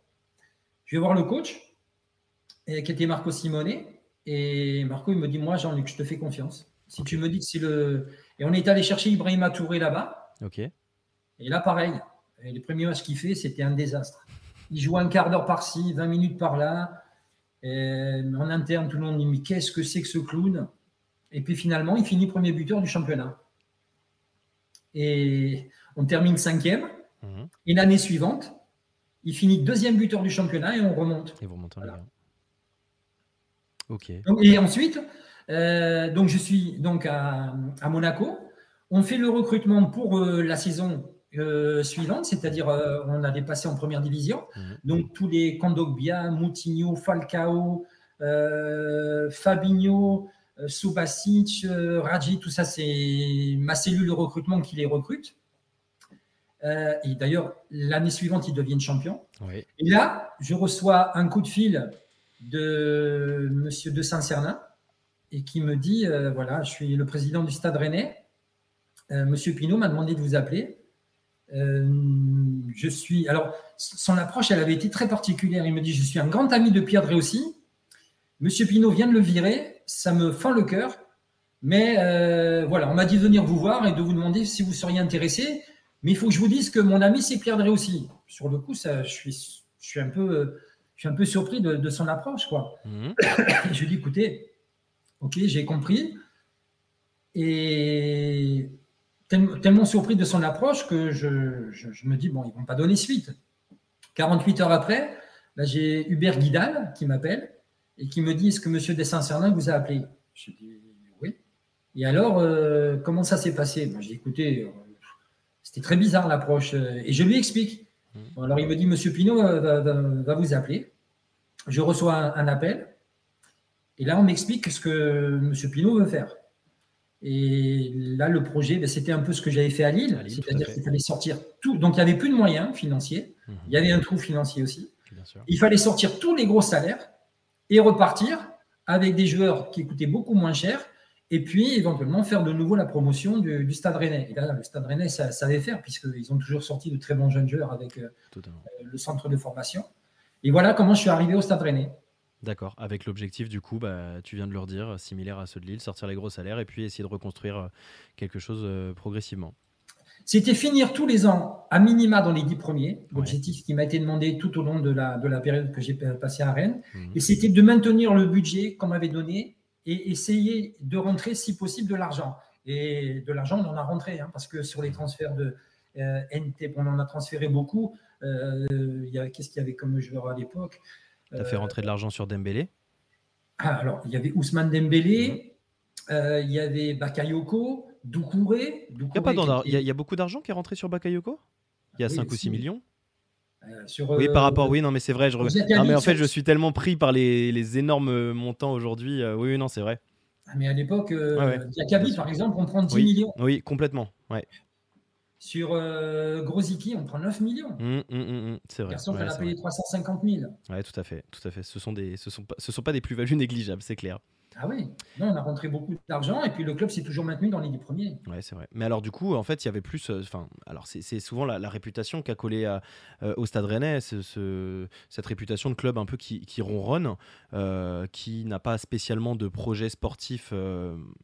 incroyable, aller chercher la Coupe d'Europe de manière régulière comme ce qu'on peut voir aujourd'hui. Alors les moyens n'étaient pas les mêmes, mais est-ce que toi, du coup, c'est quelque chose que tu as constaté dès le début c'est un peu implicite. Euh, ça va être certainement, enfin c'est la, réponse est implicite parce que tu, tu l'as dit, euh, tu l'as dit tout à l'heure. Il y avait euh, volonté de se maintenir dans les dix premiers et d'avoir une politique économique stable. Donc en soi, le but était que le Stade Rennais, qui est une entreprise, bah, le reste et tourne, tourne gentiment sans que on passe, voilà, dans, dans, la catastrophe avec la deuxième partie de tableau. C'est ça. Et moi, bon, j'étais pas au club à l'époque, mais apparemment, d'après ce qu'on avait expliqué, l'actionnaire remettait tous les ans beaucoup d'argent. Mmh.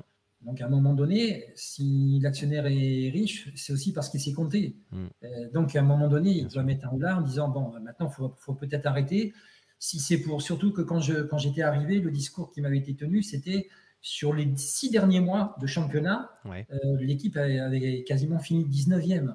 Donc là, il m'avait dit avec le, budget qu'on a, euh, on ne peut pas jouer encore juste le maintien. Quoi. Il mm. faut au moins terminer dans les dix premiers.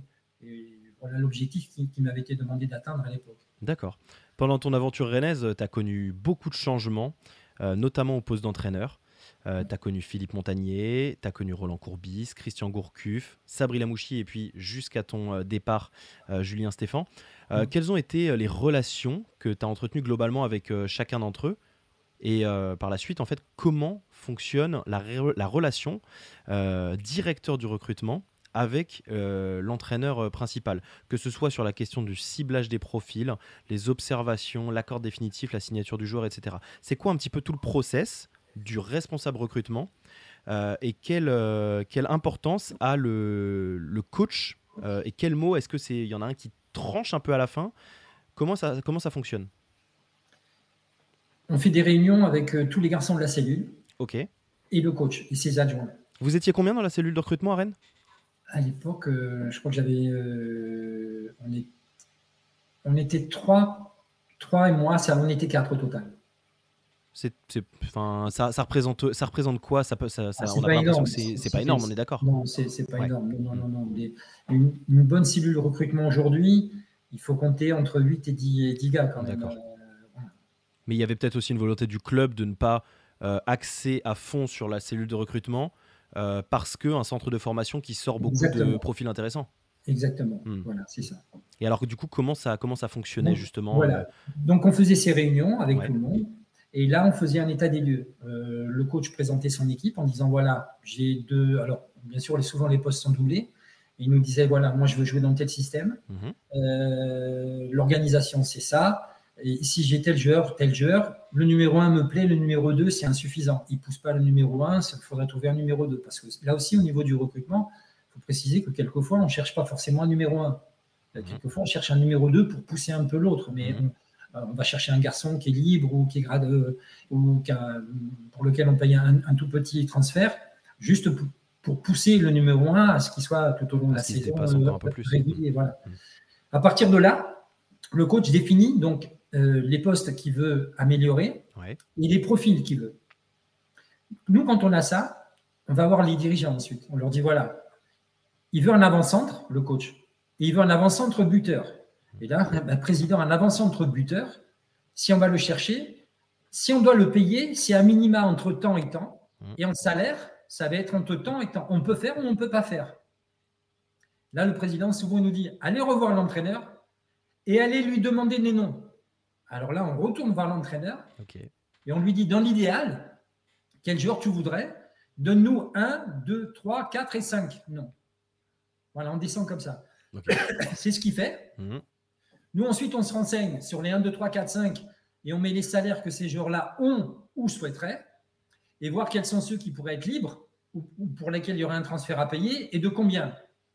Et là, on reprend le dossier, on va voir le président, on lui dit voilà, le coach, il veut un avant-centre. Il en a couché 5 sur la liste et nous, on les valide parce qu'on les connaît. Ils ont le niveau Ligue 1, ça va jouer. Euh, quelquefois, on peut dire nous, celui-ci, on n'est pas d'accord. Tu as des noms, par exemple? Sur les, joueurs qu'on a écartés? Oh, Ouais, ouais. Ah, ça date, j'ai plus vraiment de noms maintenant, mais. Euh, C'est qu'à Lille, euh, par exemple, euh, à Lille, ça avait fait débat sur Pedriti, par exemple. Ok. Le coach le voulait et nous, à la cellule de recrutement, on était pas convaincus du profil. Non, ouais, voilà. Et t'en as eu des, as eu des, as eu des profils comme ça à, Rennes qui, ouais, où c'était. à Rennes, sur les, profils que les entraîneurs nous, proposaient, c'était souvent des, des, profils de joueurs qui étaient qu'est-ce que j'essaie de me remémorer avec les entraîneurs que j'ai eus. Que...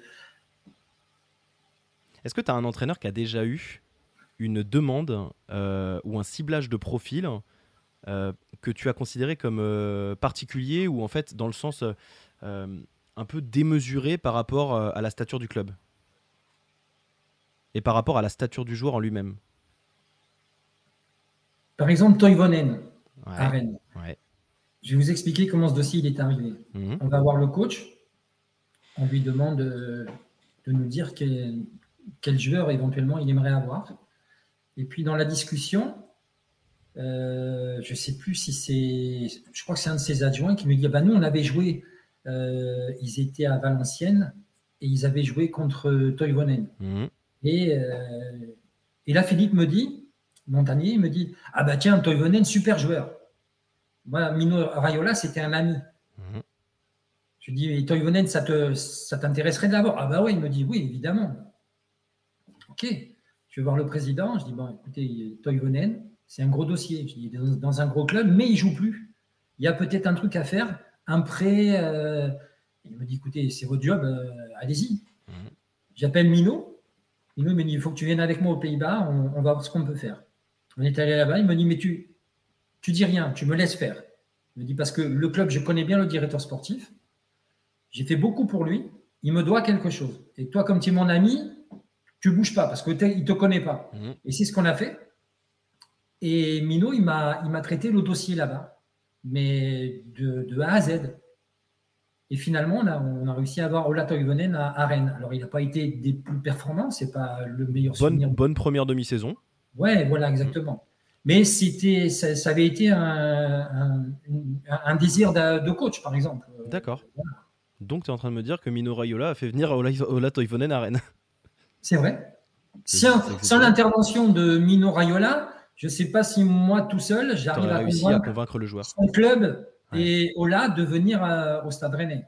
Incroyable. Et donc, du coup, c'est quoi, par exemple, euh, bon, là, c'est passé par un intermédiaire, euh, mais du coup, ce serait quoi le, c'est quoi le processus en fait de, recrutement? Vous étiez quatre là dans la cellule euh, à l'époque au Stade Rennais. comment est-ce que ça fonctionne sur la prospection des profils? Comment est-ce que vous vous répartissez le travail? Est-ce que vous avez des championnats prioritairement ciblés? Comment ça, comment ça fonctionne? Est-ce On a deux périodes. On a deux périodes en fait. Quand on fait, ben, par exemple, quand euh, le, arrive la fin du mercato d'été, mhm. on laisse un peu de temps au coach de, bien analyser euh, son effectif. Et nous, on se donne jusque, on se donne trois mois où là, on part uniquement en prospection pour essayer de voir si dans un championnat il y a un joueur qui euh, qui, voilà, qui, pointe le bout de son nez, qui commence à jouer, qui est intéressant, et les analyser et surtout les répertorier. Mhm. À l'époque, les, les datas n'existaient pas. Donc, il fallait qu'on voyage beaucoup. Et ensuite, dès qu'on a répertorié des garçons euh, qui nous semblent intéressants, on en parle entre nous, on croise les infos et on va tous les voir.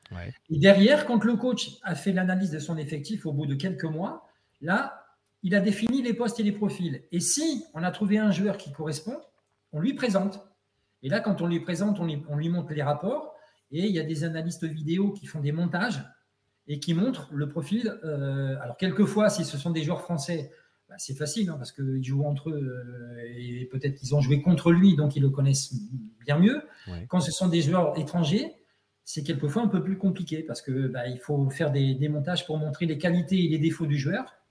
Euh, il faut que les montages soient, euh, soient bons parce qu'il faut vraiment voilà, il faut vraiment qu'à la sortie de d'un visionnage, le, coach puisse nous dire bon ouais, je, Pourquoi pas. je, sens, je, sens à quoi il ressemble ça m'intéresse ou ça m'intéresse pas. Quoi. Ok. je, profite bah, du coup de cette, de cette petite, de cet aparté et de, ce, de ce point en fait sur les montages vidéo, etc. Euh, par rapport à la méthode euh, de recrutement qui a, qui a évolué, euh, notamment aujourd'hui. Ce sont des choses qui font quand même beaucoup de débat. que ce soit sur les plateaux télé sportifs ou même sur les réseaux sociaux. tu me vois peut-être venir, l'utilisation de la data il y a Toulouse qui utilise ça merveilleusement bien, on peut le dire du coup. et ça parle, ça parle pour eux avec ce succès notamment en Coupe de France et une saison qu'ils réalisent qui est tout de même assez intéressante avec des profils qui sont bah, qui sont pas forcément parmi les plus connus. Quelle est ta vision sur toi, le, sur, pardon, sur le, le recrutement via la data? Est-ce que tu considères qu'on peut baser bon, moi j'ai ma réponse, mais euh, est-ce que tu considères qu'on peut baser tout le recrutement sur une data ou principalement sur une data, ou est-ce que c'est quelque chose qui toi ne te, ne convient, ne te convient pas spécialement? Est-ce que tu l'utiliserais aujourd'hui? Non. D'accord. Non. moi ça ne me convenait pas. Hmm. Euh, parce que je trouve que rien ne remplace le, déplacement sur place pour euh, vraiment analyser le, joueur sur plusieurs matchs. Et puis, il euh, faut le suivre sur une, longue période pour, euh, pour, limiter les risques. là, je sais que les datas, en plus, il ne faut pas que je sois hypocrite. Moi, aujourd'hui, je collabore avec une data mhm. où on essaye de mettre en, en corrélation les, les résultats d'une équipe et les performances d'un joueur mhm. pour essayer de définir quels sont les joueurs qui sont réellement influents sur un résultat, positif ou négatif d'ailleurs. Mhm. Donc là, depuis presque un an, je collabore avec eux pour essayer de mettre ça en place. Ce sera ou un logiciel ou une application qui pourra servir les clubs de façon à ce qu'en interne, à l'instant T, ils vont pouvoir définir quels sont les joueurs qui sont importants dans l'effectif lorsque l'équipe gagne et quels sont les joueurs qui aussi, sont importants lorsque l'équipe euh, elle perd. Et ça, quelquefois, il y a, je vais reprendre une, expression qui ne plaît pas tellement, mais euh, il y a ce qu'on appelle des joueurs Canada Dry. Ça ressemble à des bons joueurs, mais ça n'en est pas. C'est Canada Dry, ça ressemble pas à nouvelle Canada Dry. exactement. Mais voilà, c'est ça. C'est pour éviter un peu ça. Et, aujourd'hui, les data se développent beaucoup. Moi, je sais que à Saint-Etienne, ils, ils partent aussi là-dessus. J'étais mhm. à Saint-Etienne sur les deux dernières années. À Toulouse, euh, tu en as parlé, ils sont dessus. Mhm. Et je sais qu'à l'étranger, euh, dans beaucoup de clubs, il y a des data, mais il n'y a pas que ça. Quoi. Il y a quand même des, il y a encore, je suis allé à Francfort, par exemple. Francfort, ils ont, c'est, une armée. Ils ont un directeur sportif, ils ont un directeur du recrutement, ils ont un responsable euh, au niveau des, montages vidéo où ils ont cinq personnes. Ils ont 20 scouts qui tournent dans le monde entier. Et, aujourd'hui, ils ont des résultats. Et au niveau du recrutement, on voit qu'ils sont efficaces.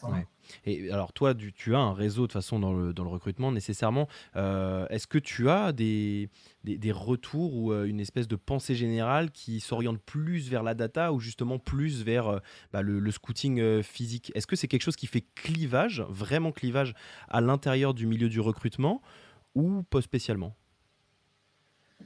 Je sais pas, franchement, je sais pas. Je ne sais pas. Par contre, ce que je sais, et j'étais dedans, c'est ça a considérablement modifié la façon de travailler la data. Mmh. Avant, on arrivait à faire des coups. Pourquoi? Parce qu'on était courageux et on voyageait et on était à un endroit avant les autres. Mmh. Euh, maintenant, n'importe quel joueur, un Islandais qui a 18 ans, qui fait son, ses premiers pas dans un match, mais une demi-heure après le match, tout le monde a les images, tout le monde sait qui c'est. S'il a été performant, tout le monde a les images.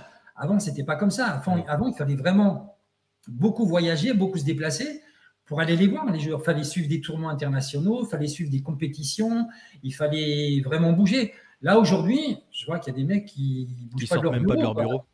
Voilà, mm. ils font que de la vidéo, ils regardent. Et puis, bon, apparemment, je dis bien apparemment, ça marche pour le moment. Après, il faut voir. D'accord.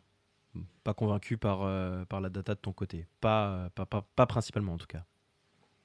Moi, non. D'accord. Ok, ça marche. Je vais revenir un petit peu du coup sur euh, ta, ta, période rennaise à nouveau euh, et sur bah, les, les, profils que tu as pu ramener. Il y a divers et variés, de nombreux profils qui ont rejoint le, Stade Rennais.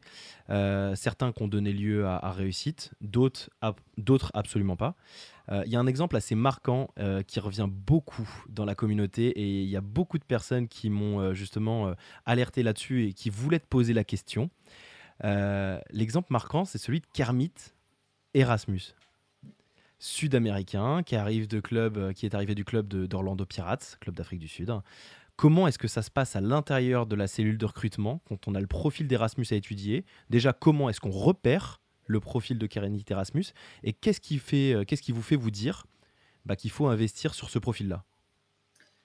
On cherchait à l'époque, euh, je crois que le coach était Roland Courbis, on cherchait à l'époque un complément d'effectif. Ok. Euh, voilà, donc ben, on a regardé un petit peu quels étaient les joueurs qui étaient en, en devenir et on a, on a appris qu'il y avait un joueur en Afrique du Sud qui était en train de, flamber mmh. et il était à deux doigts de rentrer en équipe nationale. Mmh. Donc là, on s'était dit, bon, ça peut être intéressant d'aller le voir. Mmh. Moi, je suis allé sur place le voir deux fois. Euh, sur les deux matchs que j'ai vus, je lui trouvais certaines qualités, mais c'était pas, c'était pas le, c'était, c'était pas le monsieur plus. Mais comme on cherchait un complément d'effectif, pas un numéro euh, au tarif, mmh. au tarif auquel il était, euh, ça rentrait tout à fait dans les cordes. C'était quelqu'un qui aurait pu pousser tous ceux qui étaient encore au club, parce que quand lui il est arrivé, il y avait quand même des attaquants au club qui étaient, qui étaient performants. Je me souviens aussi de, il y avait eu euh, Silvio Romero qu'on avait fait venir. Exactement. exactement. J'allais te poser la question justement, profil un peu similaire. C'était pareil. Lui, mm. il commençait à flamber en Argentine. Euh, on commençait à parler de, on, le comparait à Lavezzi qui était à Paris Saint-Germain et on donc Là, on suit, on va le voir sur place. quand on va le voir, il marque des buts, mais dans son championnat.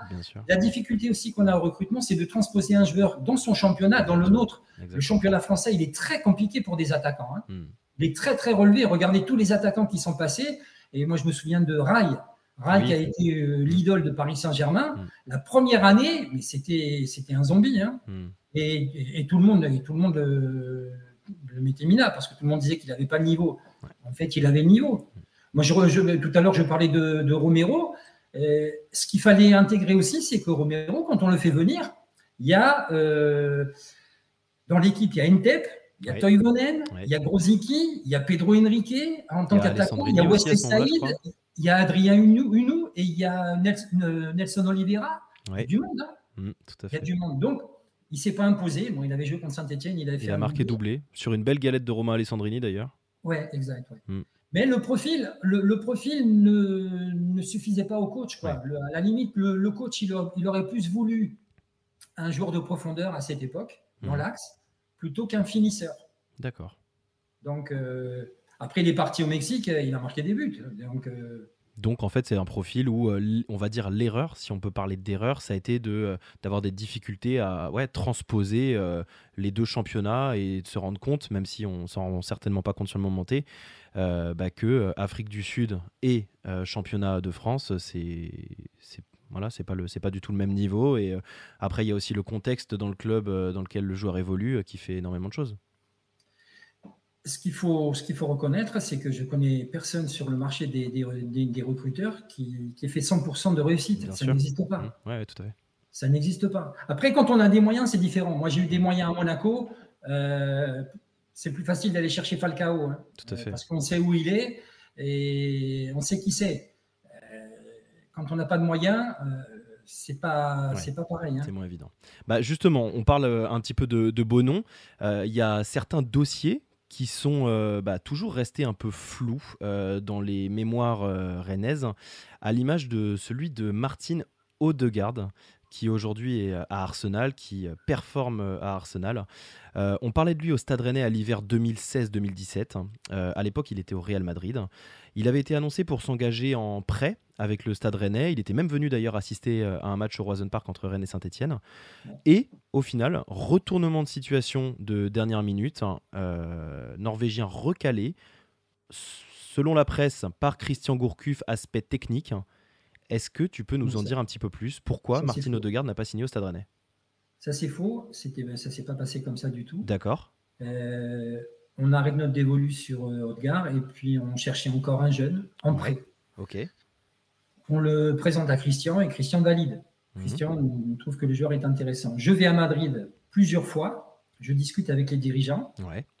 Euh, je rencontre Zidane qui mhm. me dit le joueur a un fort potentiel, mais c'est jeune, euh, première division, je ne sais pas. On est à deux doigts de le faire. Et là, finalement, le Real de Madrid se ravise parce qu'ils disent bon, la FIFA est en train d'enquêter sur le transfert du petit lorsqu'on l'a fait signer chez nous. Mhm. Euh, on ne peut pas vous le prêter. Par contre, si vous voulez prendre Asensio, prenez-le. Pardon? Ouais. Et donc, à l'époque, il était en équipe réserve. Je rentre et je dis on ne peut pas avoir Odgar, mais il me propose un autre joueur, Asensio. Mais là, ce n'était pas le profil qu'on cherchait. Parce que Odgar, c'était plus un milieu offensif et Asensio, c'était plus un excentré. Ouais. Et on l'a pas fait. Jean-Luc, tu te rends compte que là, il y a plein de fourmillements dans mon corps? es en train de me dire que Marco Asensio était un profil proposé au Stade Rennais. Oui, à l'époque, oui. D'accord. Ok. T'en as, as, d'autres des, noms comme ça? Ce serait quoi d'ailleurs le, le, nom le plus euh, impressionnant euh, auquel tu as, euh, été confronté et qui, a été, qui a été proposé au Stade Rennais? Qui a été proposé. Ou tu t'es dit, euh, par exemple, il a été prospecté, c'est peut-être toi qui l'avais ciblé ou il, t'a été proposé, enfin qu'importe la manière, mais euh, un, peut-être un nom d'un joueur euh, qui, voilà, qui aujourd'hui ou en tout cas a rayonné énormément bah, pendant ton passage au, Stade Rennais et qui au final bah, n'est pas venu pour diverses raisons. Pas de... Asensio, c'est pas mal. Hein. Ouais. Il y avait un, il y avait un nom qu'on m'avait demandé de te poser, c'était euh, c'était Christian Benteke. Est-ce que ça te parle? Non, ouais, si, quand il était en Belgique. Ouais. Non, non, on n'était pas dessus. Vous avez jamais été dessus? Non. C'était. Ça n'a jamais été dans, les moyens du club d'aller chercher ce joueur. Et alors, comment ça se fait que des rumeurs comme ça sortent? Bah, Parce que nous, on a, on a su aussi à Rennes qu'il y avait une taupe. Il y avait, Et nous, on balançait par. On, quelquefois, on balançait des leurs. On savait qui, on savait qui en interne balançait un, des journalistes du Télégramme. Mmh. Et donc, de temps en temps, euh, quand on savait qu'il était, qu'il assistait aux réunions, on balançait des noms qu'on ne pouvait pas faire. Donc, ça sortait. Et tu voyais, et puis tu, tu, recoupais facilement. Ben ouais, parce qu'il fallait qu'on soit tranquille pour pouvoir bosser sur. Parce que, euh, avec toute la concurrence, parce que la concurrence, elle n'est pas qu'au niveau français, elle est au niveau mmh. mondial sur les joueurs euh, qui sont pas chers et qui sont bons. Parce que tout, tout le monde cherche ça. Aujourd'hui, quand on n'a pas de moyens, on cherche des, des, phénomènes, mais à deux balles. Et ça, ça n'existe plus aujourd'hui. Mais tout le monde cherche quand même. Et donc, il fallait bien qu'on se protège un peu. Si à chaque fois, on sortait les noms des joueurs sur lesquels on était, ça aurait été, ça aurait été plus compliqué. Quoi. Mm. Euh, ok. Ça a été quoi du coup Parce que là, ça a l'air d'être un bah, vrai inconvénient de toute façon, et puis ça se, comprend énormément euh, d'avoir une, une top. Mais euh, ça a été quoi pour toi les plus grosses difficultés dans l'exercice de, ton métier, notamment pour ton passage à Rennes Et est-ce que tu as des personnalités qui ont pu t'entourer au Stade Rennais et qui ont pu avoir un impact sur ton travail? Je pense naturellement à une personne. Je pense que tu sais de qui je parle. Ouais, je vois qui. Euh, c'était, en fait, c'était quelqu'un qui, c'est quelqu'un qui aime le recrutement, qui aime euh, le faire. Euh, cette personne veut faire le recrutement elle-même. Je ne vais pas la citer. Je, peux me permettre, est-ce que je peux me permettre de le faire pour les gens qui nous écoutent et que je remette en contexte? Si tu veux. On, parle, on parle d'Olivier Létang, voilà, qui est arrivé en 2017 ah, j'ai pas, j'ai pas grand chose à dire euh, sur le sujet. Hein. Parce qu'à partir du moment où en fait il est arrivé, euh, est-ce que, est-ce que tu avais, euh, non, t'avais, t'avais plus forcément le, la main sur, sur le mercato? La première année, oui. La première année, nécessairement. Après, ça c'est. Après, les choses ont changé bizarrement quand on a gagné la Coupe de France.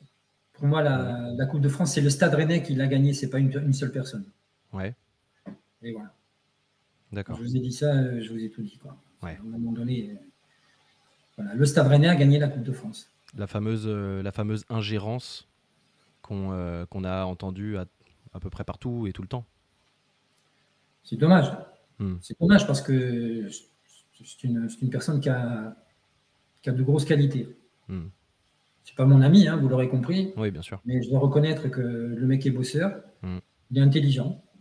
Et après, il faut, il faut faire attention. Il y, a, il y a des choses à faire, il y a des choses à ne pas faire. Mm. Et puis il y a des choses à respecter aussi. D'accord. je pense que l'entité d'un club, est, elle se respecte. le Stade Rennais a, a, gagné la Coupe de France. Ça marche. On, on ferme, la, on ferme la page. Euh, pendant ton passage euh, au, au, club, il y a, donc, euh, je l'ai dit, hein, il y a tout un tas de joueurs qui est, euh, qui est arrivé au sein de, du Stade Rennais. Euh, est-ce qu'il y a des, des, joueurs parmi la liste de ceux qui sont, qui sont arrivés pendant que tu étais en poste, hein, qui ont fait l'objet d'une supervision pardon, vraiment par toi, mais parce que c'était ta volonté à toi de ramener ce joueur-là, parce que tu croyais vraiment en ce joueur-là?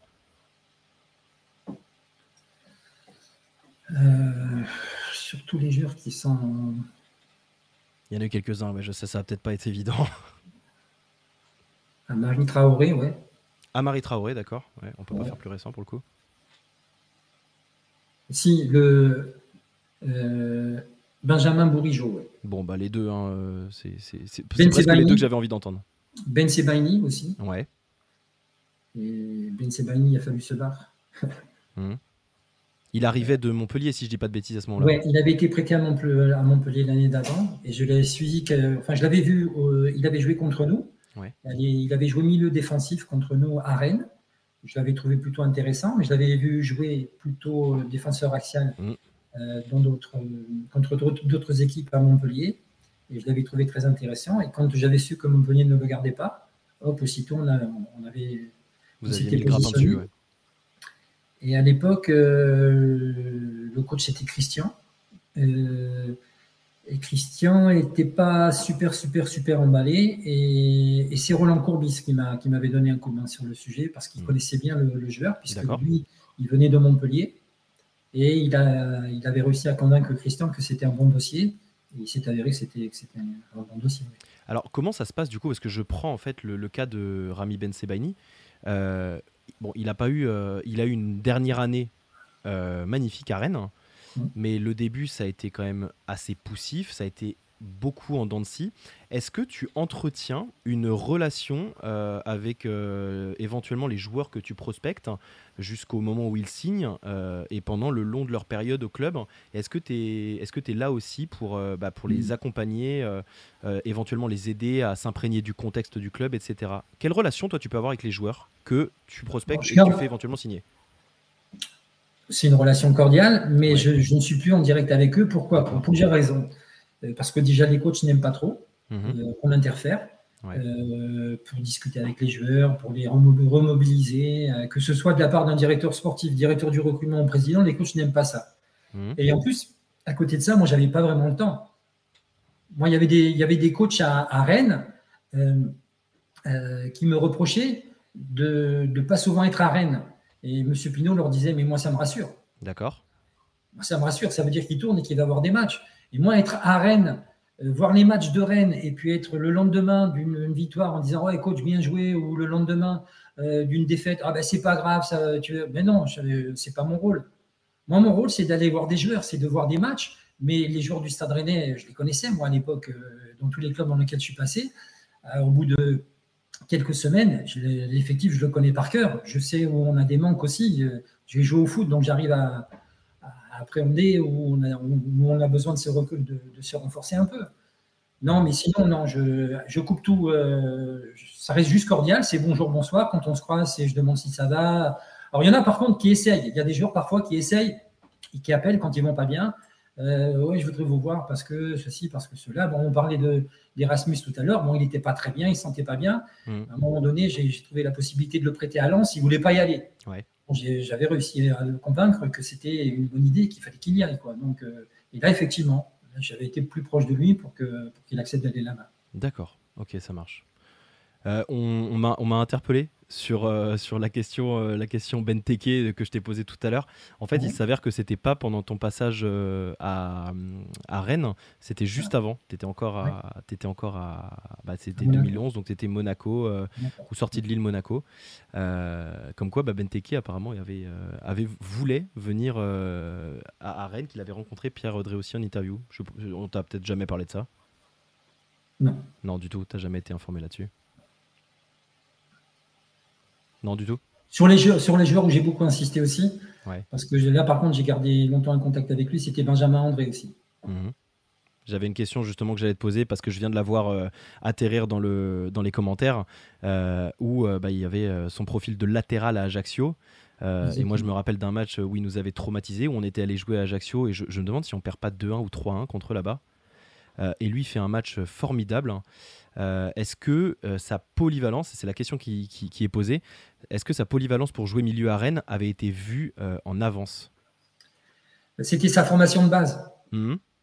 Donc quand nous, on va le chercher et qu'on sait qu'il est milieu à la base, donc un milieu de terrain, techniquement, c'est plutôt intéressant. Et puis nous, on cherchait désespérément quelqu'un pour remplacer l'éternel Romain Danzé. Parce que tous les ans, tout le monde me disait, tous les ans, tous les coachs que j'ai eus me disaient, il faut trouver un arrière droit. Ouais. Ok, alors on en a apporté des arrière droits, mais Romain Danzé jouait toujours. Donc là, Benjamin, l'avantage, c'est qu'on l'a porté comme arrière droit, mais qu'il avait la possibilité aussi de jouer au milieu euh, et éventuellement peut-être même de jouer un cran au-dessus dans le couloir à l'époque. Et puis finalement, il s'est retrouvé au cœur du jeu. Mais bah sur, Benjamin, c'est un, c'était un bon dossier parce que on l'a eu libre. Mm. et en plus, c'est un super mec. C'est un super mec. C'est quoi là Est-ce qu'il est fait partie des recrues euh, dont tu es, le plus, es le plus fier par rapport à la signature au club? Est-ce qu'il y en a une d'ailleurs, une recrue dont es la Non, je ne cherche pas. Je n'ai jamais essayé de tirer la gloriole de, Pour moi, Non, pas fier si tu veux vis-à-vis de toi en te disant j'ai fait, un, fait, mon, fait un super boulot, etc. Mais juste te dire c'était c'était une super pioche pour le club, que ce soit sur le plan sportif, sur le plan humain, etc. Sans t'attribuer le mérite à toi mais juste te dire je suis ravi d'avoir bossé sur la venue de ce mec-là. Ouais, mais c'est le, compliment, la, je sais pas, c'est pas de la fierté, c'est quand les dirigeants vous disent et que le coach te, te dit Benjamin André, c'est un bon joueur et c'est un super mec et tout. Bon, voilà. Là, tu as le compliment. Tu as le, compliment de, ta hiérarchie, ça compte. Parce que euh, souvent, euh, il, faut, il faut aussi le dire, euh, les cellules de recrutement nous tapent dessus quand ça va mal, mais quand ça va très bien, on ne parle jamais de nous. Hein. Donc, de temps en temps, quand il y a un petit compliment qui vient de, la hiérarchie, que ce soit de l'actionnaire, du président ou du coach, aux gars de la cellule, ça leur fait du bien. Parce que même si c'est adressé à moi, je le répercute en, bas. D'accord. Est-ce qu'il peut arriver qu'il y ait un recrutement d'un joueur qui soit motivé par autre chose que du sportif? Quand on voit aujourd'hui, euh, alors l'exemple est peut-être euh, un peu tiré par les cheveux, mais euh, voilà, mais si au PSG, on sait qu'il y a aussi une volonté de marketing parce qu'on sait que ça va faire, ça va faire rentrer de, de l'argent à l'intérieur du club. Je ne sais pas si c'est peut-être le meilleur exemple d'ailleurs, peut-être pas. Mais est-ce que voilà, il y a, ça peut arriver qu'un joueur soit recruté pour autre chose que du sportif ou pas du tout? ça, arrive, et moi j'ai connu ce cas-là euh, à, Monaco, où euh, il, y avait il y a eu le recrutement d'un Coréen, mmh. Euh, parce que ça pouvait générer en termes de marketing un certain chiffre d'affaires. et puis après, on m'a proposé des Japonais, et puis après, on m'a proposé des Chinois, et je me suis toujours opposé parce que je leur disais, si c'est pour le centre de formation, allez-y, mais bon, euh, je sais que Lyon a tenté ça aussi avec un, je crois, avec un Chinois à un moment donné, parce que il y avait un sponsor au, niveau local qui prenait tout en charge et tout. Puis mmh. finalement, le, joueur, il n'a jamais joué. Quoi. Donc, D'accord. Je sais que ça a été tenté. Ça, ça, arrive quelquefois en Angleterre. Je, sais qu'en Angleterre, quelquefois, ils prennent des, des joueurs qui viennent d'Asie et qui les prennent uniquement parce que ça permet de faire du marketing. D'accord, ok. J'ai une question sur un, sur un profil qui vient de qui vient d'arriver. Euh, Steven Nzonzi. Oui. Est-ce que tu as eu ton mot à dire dessus? Non. Du tout? Non. D'accord, ok, ça marche. Euh, c'est quoi ton point de vue sur euh, le mercato hivernal? Parce qu'on parle souvent de mercato, enfin en tout cas aujourd'hui, de mercato d'ajustement et pourtant, on a pu voir euh, que ça pouvait être euh, bah, un vrai mercato de renforcement. J'avais trouvé, euh, j'avais trouvé ça, j'avais trouvé cette question très intéressante dans celles qui m'ont été posées par les supporters. mercato de renforcement, je pense nécessairement à celui de 2014.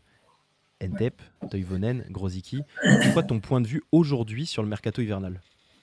Moi, je trouve qu'il est intéressant, mais il faudrait le limiter en nombre. Ok. Voilà, le limiter à deux. À deux, ok. Voilà, donc deux, deux retouches qui pourraient permettre d'ajuster. allez, deux ou, allez, on, peut pousser à trois, ça fait un par ligne, éventuellement, et puis s'arrêter à ça, mais pas, mais pas tomber dans des là où si, on, pourrait changer une équipe. Je pense qu'en le, le, limitant à deux, ça peut être, ça peut être pas mal. Ok, d'accord. On, peut lire à droite et à gauche euh, beaucoup de critiques actuellement sur euh, le recrutement euh, qui peut être utilisé, qui peut être réalisé au sein du, du Stade Rennais.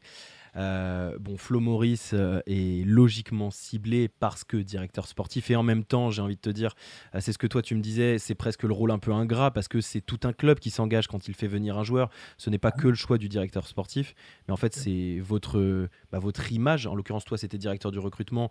Flo Maurice, c'est son, c'est, son image de directeur sportif hein, qui, qui, fait que bah, il est principalement visé c'est quoi, euh, selon toi, la principale différence entre le recrutement qui est réalisé, qui a été réalisé euh, quand toi tu es arrivé au club, et celui qui peut être réalisé aujourd'hui? La grosse différence, c'est les moyens qu'il a et les moyens que j'avais. Hmm. Financiers, j'entends. Hmm, bien sûr. Voilà. Et en parallèle, les objectifs ne sont pas les mêmes. Moi, avec les moyens que j'avais, on me demandait de finir dans les dix premiers. Et lui, avec les moyens qu'il a, on lui demande d'être européen. Donc, euh, on peut pas, on peut pas comparer. C'est, c'est pas comparable. Hmm. Les, deux situations sont complètement différentes. Tu as un avis sur le travail qui est réalisé par le Stade Rennais sur le plan du recrutement aujourd'hui? Ah, Est-ce que tu suis encore le Stade Rennais d'ailleurs? Ouais, je suis. Ouais, parce que moi j'ai beaucoup aimé la Bretagne et les Bretons. D'ailleurs, je trouve qu'en Bretagne, euh, je trouve que les Bretons, c'est une partie de la France qui connaît vraiment bien le foot. Il n'y a pas de. Il y a, je compare un peu avec le sud, là où il y a, plus de connaisseurs dans l'ouest c'est des vrais. ils adorent le foot, ils connaissent le foot. Quoi. Ils viennent pas uniquement pour, pour chambrer, pour, pour insulter, à la différence de ce que je peux voir ici de temps en temps quand je vais à Marseille, à Nice. Mmh, les mecs, ils viennent pour se défouler et ils viennent parce que chez eux, c'est la femme qui commande. Et bah, tu viens pas au match pour ça, quoi. Je, je veux dire, viens au match pour voir un match de foot, pour supporter ton équipe et voilà. Mais non, c'est difficile de comparer. En plus, moi, Florian, c'est un, un, un mec que j'apprécie beaucoup, que je respecte énormément. Donc, euh, il serait malvenu de, de ma part de porter un jugement sur le travail des autres. D'autant que je ne suis pas en interne. Je ne sais pas en interne, je n'ai pas de chiffres, je ne sais pas ce qu'on lui a demandé non plus en mm-hmm. termes de profil, ni au niveau des postes c'est impossible pour moi de porter un jugement. D'accord, ok, ça marche. Euh, j'ai envie de m'arrêter, euh, on approche hein, de la, de la fin d'émission. Je vais bientôt te libérer, Jean-Luc, euh, rassure-toi. Euh, on, a, on a voulu aborder, enfin j'ai voulu aborder sur, euh, sur cette émission-là aussi, et je l'ai vu dans, le, dans le chat. Hein.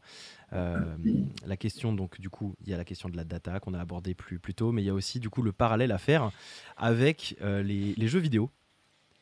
Euh, on a euh, aujourd'hui un entraîneur en Ligue 1 Will Steel qui ne se cache pas de jouer à Football Manager, etc., de s'être aussi un petit peu formé de cette manière-là. Euh, j'ai envie de faire un parallèle du coup avec le recrutement. est-ce qu'il y a une légende qui est vraie par rapport à Football Manager et est-ce qu'il t'est déjà arrivé d'aller regarder des notes, que ce soit sur FIFA ou sur Football Manager, pour te donner un éventuel début d'avis sur un joueur? Alors, je vais te répondre cash. Une fois, un journaliste m'a appelé pour me poser cette question et je lui ai dit que c'était insultant. Ah ouais? Bon. Rapport, rapport au travail qu'on fait, Bien sûr. la débauche d'énergie, les déplacements qu'on fait, ouais. Euh, parce qu'il faut savoir ce qu'on fait. Et tout ça, il y, a aussi beaucoup de sacrifices. Mm. Le, mec, me dit, euh, on m'a dit que éventuellement vous utilisiez, vous utilisiez un jeu euh, pour faire le recrutement. Je dis, mais tu, comment tu oses me dire ça Ok. Non, jamais. Donc, ok, ça marche. Bon, bah, le, point, le, point est, le point est clair là-dessus. Euh, qu'est-ce qui t'a rendu le plus fier dans ton rôle de responsable, dans ton rôle de directeur du recrutement? Le plus fier euh, ça peut, ça peut être hors Stade Rennais d'ailleurs. Hein. C'est vraiment euh, dans ta carrière de directeur du recrutement. qu'est-ce qui voilà, qu'est-ce qui t'a quel, quel, aspect de ton métier t'a rendu, rendu fier? Si tu dois t'attribuer le mérite sur quelque chose euh, ou, juste qu'est-ce ouais, qu'est-ce qui qu'est-ce que tu retiens de plus beau de ce de ce de ce métier de responsable du recrutement? Ah, je pense que le plus fier, c'est d'avoir réussi à composer un effectif à Lille euh, qui nous a permis de faire le doublé. C'est sûrement ce qui restera le plus indéboulonnable. Donc, dirigeant, c'est ce qui me rend le plus fier. Quelle saveur à la victoire euh, Parce que tu es arrivé en 2013 et tu as tu as, aussi participé à la construction de, l'effectif et du, euh, de, ce que le Stade Rennais est aussi aujourd'hui. Euh, comment toi tu as vécu du coup cette consécration en 2019 euh, avec la Coupe de France et le Stade Rennais, du Stade Rennais? Bah, J'étais encore au club. Mmh. Et sur l'équipe qui gagne, hormis Grenier et Benarfa, mmh. tous les autres, c'est moi qui les ai recrutés. Mmh. D'accord? Malheureusement, quand il y a eu les festivités, à la mairie, j'ai été écarté. Ok. Pas sympa, hein? Non. On m'a vu nulle part. Été invité nulle part. Il y a eu des célébrations de partout. Été invité nulle part. Voilà. C'est pas un traitement euh, incroyable. C'est, ça a été, ça a été une très grosse, très grosse euh, peine. J'avais de la peine. Mmh, j'ai euh, franchement, j'ai eu de la peine. J'ai eu de la peine d'être traité comme ça parce que euh, j'étais au match, hein, j'étais à la finale. Hein. Mmh. T'étais bord, terrain ou pas du tout? Alors, ce jour-là, on m'a reproché une chose en interne. On m'avait donné un ticket pour être avec les administratifs du club. Bon, j'étais quand même directeur du recrutement. Et en arrivant sur place, je rencontre euh, le directeur du service com du Crédit Agricole que je connaissais. Oui. Et qui me dit Mais tu es placé où? Ben, Je lui dis Je suis là avec les, le personnel du club. Il me dit Nous, on a une loge. Donc j'ai passé le match en loge Crédit Agricole.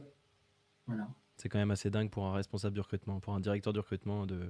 Ouais, j'ai fait, j'ai, fait, la, fait, la, fête avec les gens du Crédit Agricole euh, là-bas. Et, et, ensuite, quand je suis rentré à, la, à Rennes, il y a eu plein de, festivités, plein de choses. Hmm. J'ai été écarté de tout. Ok. Écarté de tout. Ça marche. Je vais terminer cette, euh, cette émission euh, sur, euh, sur, une dernière, sur une dernière question, Jean-Luc. Aujourd'hui, donc, tu es, es, sans poste dans un club. Oui. Depuis ton départ de l'AS Saint-Etienne. Est-ce que tu considères que ton aventure dans le football, dans un club, dans les instances dirigeantes, est terminée ou est-ce que tu attends un éventuel nouveau challenge futur? Non, je vais avoir 62 ans et je peux prendre ma retraite dans quelques mois. Mmh. Euh, je vais l'apprendre. Ok. Et j'ai décidé de mettre un terme à mon, activité dans les clubs. Par contre, ce que je fais actuellement, où j'aide une société justement à, faire cette, cette data qui va peut-être apporter un plus euh, pour les clubs. C'est un, outil d'aide à, la décision. Ça me plaît assez.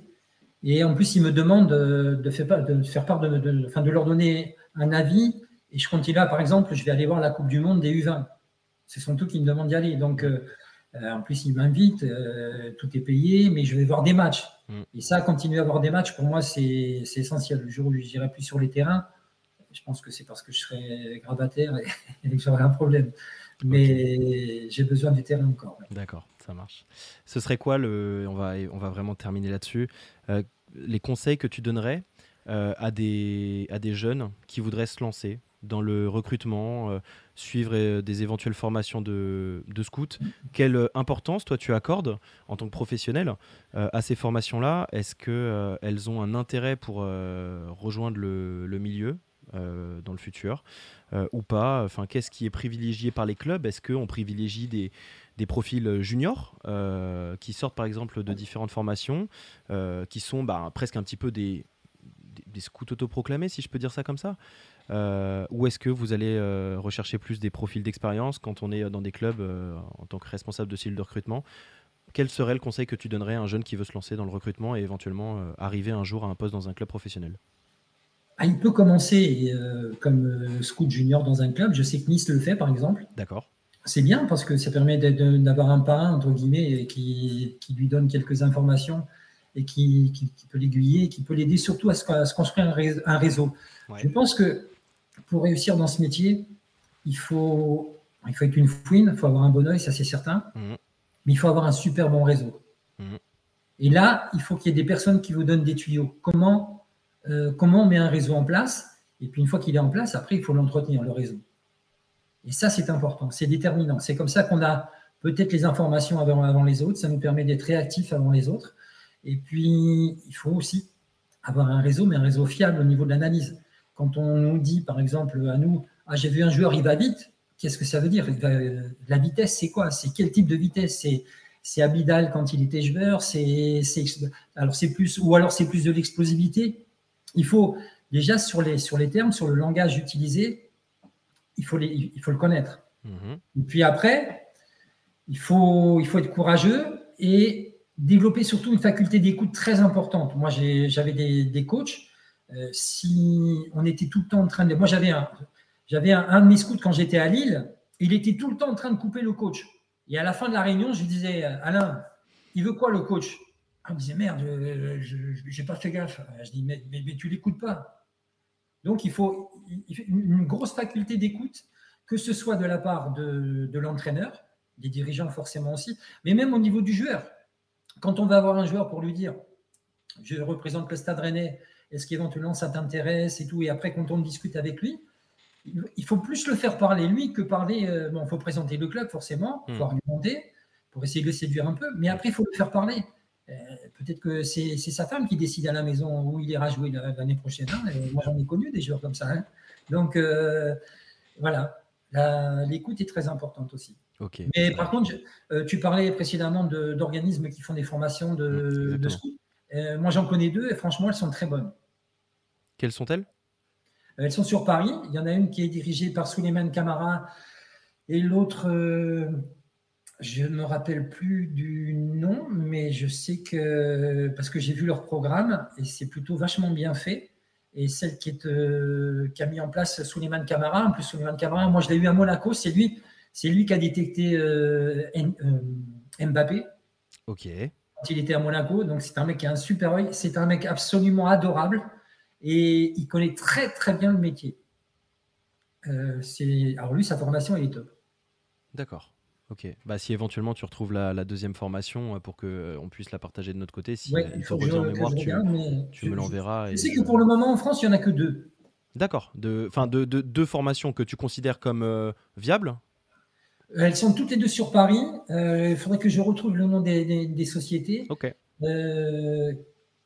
sous les mains de Camara, c'est sûr. Et l'autre, je crois qu'elle a été mise en place aussi par un, un ancien scout, mais je ne me rappelle plus. Mais à l'occasion, je, t'enverrai le, Je t'enverrai le, SMS euh, si je, si je retrouve. Ça roule. Bon bah écoute, ça fait 1h40 que euh, cette émission a, démarré. Euh, bon, j'avais dit plus d'une heure. Je savais qu'on s'approcherait de l'heure et demie. 1h40, programme vaste, complet. Euh, on a abordé énormément de choses. Je suis euh, extrêmement ravi de t'avoir euh, reçu, Jean-Luc. C'était vraiment génial parce que j'ai appris énormément de choses. Je pense que les gens qui sont avec nous derrière leur écran ont appris énormément aussi sur le recrutement, sur le fonctionnement du recrutement, le process d'un recrutement. donc c'est ça a été vraiment un vrai plaisir de te recevoir et je, te remercie grandement.